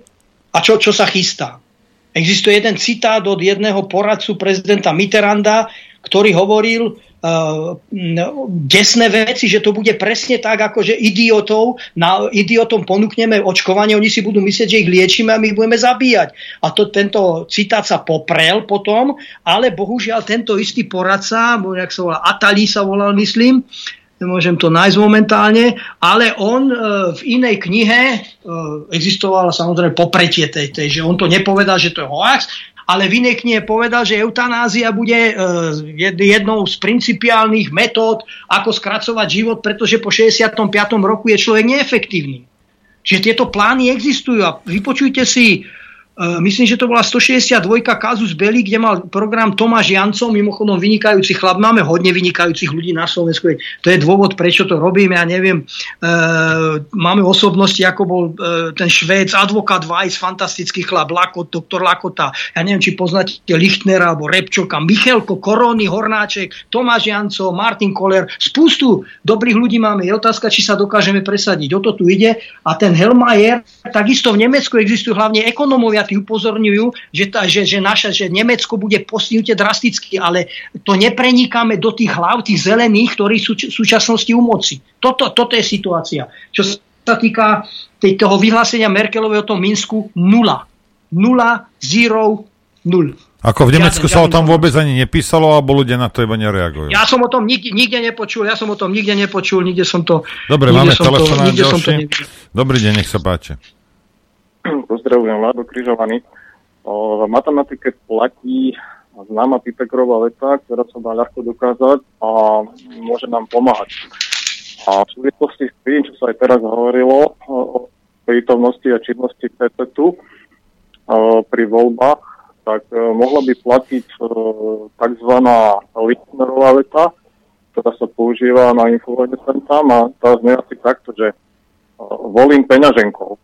No a to by znamenalo treba také volato, že keď máme doma nainštalované antivírusové programy od ESETu, tak jednoducho volíme peňaženkou a dáme si tam nejaké iné antivírusy. Pán Kuritz, schvaľujete použite Lichtnerové veci v tomto prípade? Ďakujem. Ďakujeme. Jestli som tomu porozumel, viete... Ja som spomínal, že som 3 mesiace robil v Nemecku, pretože som mal požičku. A to je častý argument. Volíme peňaženkou. Samozrejme, že tá ekonomika rozhoduje. Problém je, že ekonomiky sa zmostili financie ako metóda manipulácie ekonomiky. Dneska už veľké koncerny nezarábajú na produkcii. Veľké koncerny zarábajú viac na operáciách na burze. A bohužiaľ, takto sa dajú robiť aj voľby. Čiže ten postulát Lichtnera, ak som to dobre pochopil, čo ste hovorili, no samozrejme... Nie, on hovorí, že kúpiť si iný antivírus, než je ESET. Pozrite sa, ako úprimne vám poviem. Ja som antivírus nepoužil 10 rokov. 10 rokov fičím na Linuxe, 10 rokov som žiadny antivírus nepotreboval. Hej. A keby aj, tak dobre, no tak dobre, čo tu mám, to mám zálohované a zmažem to. Prosím? Ty si urobil presne to isté, čo hovoril ten poslucháč, ale nešiel si cez antivírus, ale zobral si systém, kde tie vírusy nepôsobia. Áno, ale keby som mal vidly, tak si tam určite nedá mesiťácky antivírus, ak som sa nezbláznil pre Boha živého. Dobre, presne máme telefonát. Dobrý deň, nech sa páči. Tu je Ivan. Tu je Norbert. Tu je Norbert. Dobrý deň, tu je Norbert. Kto volá? Chceme trošku. Áno. Bože, čo s týmto urobiť? Nič. Momentík. Netelefonovať počas jazdy by možno bolo dobré. No, to je handsfree, to není problém. Aha, to áno. Už je to lepšie? Áno, hovorte. Dobre, k téme. Čakáme. V čase, keď sa predávali alebo požadovali modré papieriky, som povedal svojim zamestnancov, ktorých nás bolo asi 20, že od nich nič nepožadujem. Žiadny papier, že na to nemám ani morálne, ani žiadne iné právo. A či veríte, či neveríte, napriek tomu z 20-16 chodili na tú špárovačku. To je trošku... Aby sa dostali do obchodu. Lebo si potrebovali kúpiť niečo súrne. Aby sa presvedčili, že nemajú. No. Takže to je trošku k tomu, čo hovoril pán doktor Kurič, že sme trošku posraní a dokonca aj vtedy sme posraní, keď sa im otvoria dvere tým ľuďom, že ja od vás nič nechcem, môžete spokojne chodiť do práce, lebo som uvažoval presne, ako to hovoril Norbert. Keď mi neprídeš do roboty, ja nebudem mať produkciu a tým pádom nebudem mať čo predávať. A budem tak či tak prúsery. Takže ďakujem za pozornosť, za váš čas. Ďakujeme. Problém je ten, že dnes vieme, je to už dokázané, empiricky a vedecky je dokázané, že to je jedno. Slovák to nikdy nepoužije, lebo skloní hlavu a ide jak taká ovca na porážku. Hej. Takže zamestnávateľia si prakticky môžete si robiť, čo chcete. Hej. Ukázal vám národ, akým spôsobom funguje v tých svojich hlavách. Máme ďalší telefonát. Dobrý deň, nech sa páči. Dobrý deň, Martin z Prešova. Chcel by som vám iba poznamenať, že bol som v komisii pre VUCčka v okrese. Uh-huh. Pre všetkých tých, čo tu teraz šomrú, že boli falšované a boli také a také. Chcem pripomenúť všetkým divákom Infovojny a poslucháčom, že vy ste takí istí, ako aj markizáci, čo sledujú. Lebo nie ste prebudení ani náhodou. Vy ste prebudení až vtedy, keď prestanete počúvať Infovojnu a začnete robiť to, čo treba. A to nespravil nikto z vás. Ako aj teraz Braňo, čo zase bol šomrať, že voľujúcu stalo schované. Braňo bol, si vo komisiách nebol. Ja vám poviem, ako to bolo. My sme dostávali výsledky zo 30 volebných miestností na okres. Dostali ich najskôr štatutárky na statistický úrad. Tie ich hovorili s predsedom komisie, ja každej jednej. Potom dávali tie výsledky nám. Ja som bol predseda komisie na tom okrese a volal som každému jednému do každej volebnej komisie a overil som si dva údaje. Najskôr, či napríklad boli prijaté hlasy, koľko bolo vo hlasujúcich, a potom som si ešte skontroloval jeden údaj, napríklad, či sedelo, že koľko mal napríklad pán Huliak, hej? Koľko mal hlasov, či to sedelo. Dva údaje sme overili s každým jedným predsedom komisie, čo tam bol. Takže ešte raz vám hovorím. No moment, dobre, to je v poriadku. A teraz, mali ste vy možnosť, vy ste mali nejaké čísla, aj reálne čísla od tých ľudí. Mali ste vy možnosť porovnať tie čísla s tým, čo štatistický úrad vypľul? Takto, štatistický úrad to prišlo, štatistickým úradu. A oni nám dali tieto čísla do štatistického úradu nám. A ja som tie čísla kontroloval naspäť. Normálne, zavolal som predsedovi komisie a opýtal som sa, či to sedí. A on povedal, že áno, nám to sedelo všade. Tieto čísla som si ja odpísal a potom som si ešte znova skontroloval na internete, či to sedí. A nám to sedelo všetko. A ešte sme potom o 2:00 v noci sme išli na centrálu do Banskej Bystrice, ja som z kraja Banskej Bystrice, a tam sme zaniesli ešte aj osobné výsledky. Takže neexistuje, že tam nejaký hodinový posun alebo čo, to nemá hralo žiadnu rolu. Dobre, takže vy hovoríte, že tie čísla sedeli, hej? Áno, nám napríklad sedeli. My sme všetci nie sme, čo sa tých Bratislavy týka, ale každý jeden mohol, ja neviem, povedzme 100,000 divákov Infovojny, každý sa môže posadiť do komisie a robiť tam predsedu. Môže sa o to prihlásiť. To je pravda. A môže to skontrolovať. Nemáte pravdu, bohužiaľ, ja vám musím oponovať, nemáte pravdu. V Spojených štátoch amerických demokrati zalátali, zaplatali okná papierovými tými kartónmi, hej, lebo že vraj sa báli teroristických útokov nejakých pravičiarov. A toto hovoril Petr Vlk na Slobodnom vysielači a ja som sa ho chcel opýtať, ako tie kartóny, zalepené okná mohli zabrániť nejakým fyzickým útokom tých teroristov. Však keď tam hodíte kamen, tak to okno rozbijete. Nie, tie demokrati chceli zabrániť, aby videli, čo sa deje v tej volebnej komisii. Toto si vy musíte uvedomiť. A tým, čo sa týka tých kontrolných vašich čísel, počúvajte, ešte som neskončil. Čo sa týka tých kontrolných vašich čísel, tie čísla sa tam dostali do toho, ja mám do tých urien, vďaka tomu, pozrite si, jak sa volá ten Huber Simpson. Pozrite si Simpsonovcov, tam ide Huber Simpson voliť, on stlačí tlačítko, že volí pre Trumpa a ono mu odpovie, ďakujeme, že ste volili Clintona. Dobre, ale bavíme sa o Slovensku teraz. Bavíme sa o Slovensku. Dobre, ale ten softvér nikto nekontroluje, veď Mečiar hovoril, ale že sa tam nemáme elektronické vole. Pán Kuritz, my nemáme elektronické stroje, ako majú v Amerike. Nemáme. U nás to ide papierovo všetko. A čo robí ten ESET na tých voľbách? Čo robí ten ESET na tých voľbách potom? Počúvajte, tu nejde. nejde o OECD. Ja vám poviem ešte raz, ako to bolo. Prišlo to na štatistický úrad. Tam nám sedela štatistka, ktorá to spočítala. Ona to kontrolovala s nimi prvýkrát. Potom dala výsledky mne ako predsedovi okresnej komisie. A ja som volal na komisiu každú jednu znova, či to sedí, čo nám poslali cez internet. Tak čo tam zmení ESET? Nič tam nezmení, keď je to sedí na tej komisii a ja si to overím s tým predsedom komisie každej jednej. Aký je tam software? Odpovedzte mi. Ja som ten software, čo tam sedel z tej kontrolu. Čiže ESET nerobí nič s voľbami. On nemá žiaden volebný software. Ale to není... To robíte vy. Ja som za tie výsledky bol zodpovedný, ja som ich skontroloval s internetom aj s predsedom volebnej komisie. Dobre, ešte... Nerozčulujte sa. Vy hovoríte, že ESET nemá nič spoločné s voľbami. ESET ako softverová firma. Je to pravda?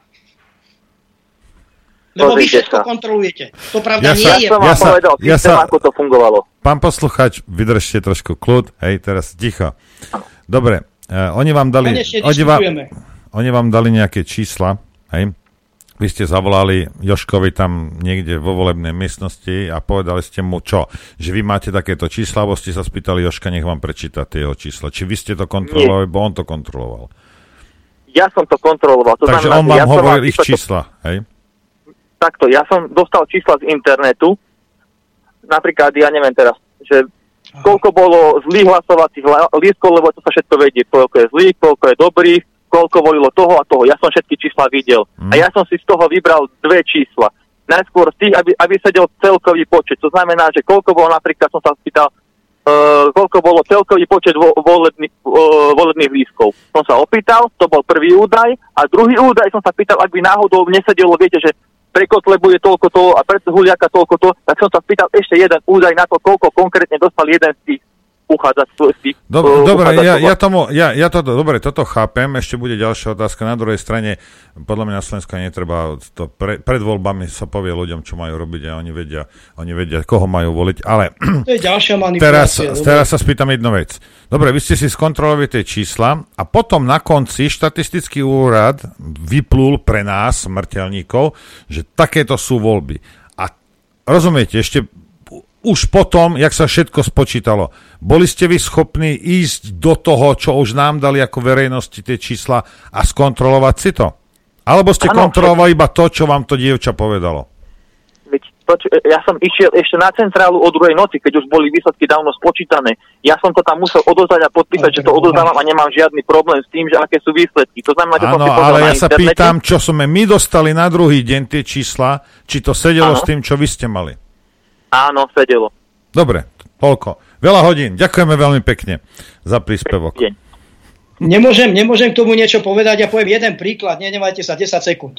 V Nemecku, v berlínskej oblasti pri voľbách jeden člen volebnej komisie priznal, že on osobne preniesol hlasy, ktoré boli dané AfD, to je jednej politickej strane, preniesol ich na prospech SPD. To on priznal. Jeden človek, 50 hlasov. Tým okradol tú stranu o 100 hlasov. A vy dostanete potom tie čísla, ktoré už niekto preniesol. Tie voľby sa falšujú na 6 alebo 7 úrovniach. Toto vám chcem povedať. Pochopte to konečne. Že to, čo vy narábate, sú už sfalšované výsledky.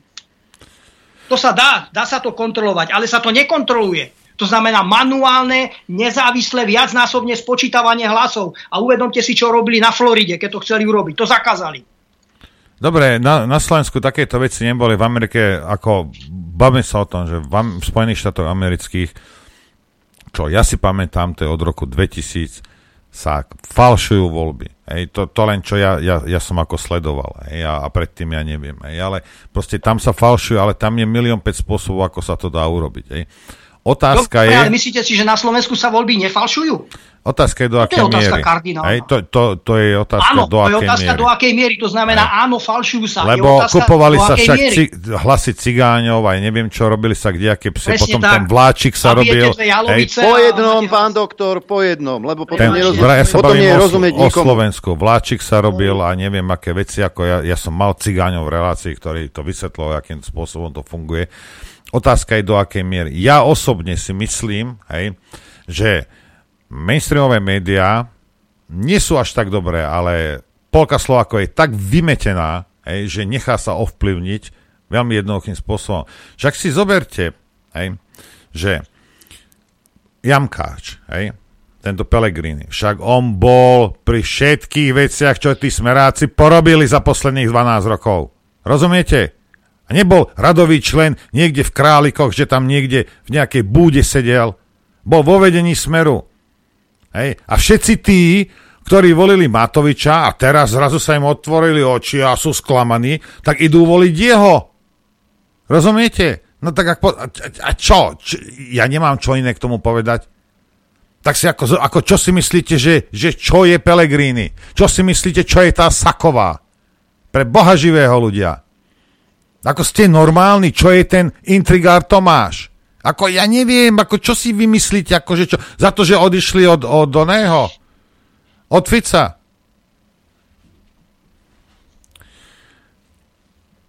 No. Pán doktor, ďakujeme veľmi pekne. Opýtam sa Norbert,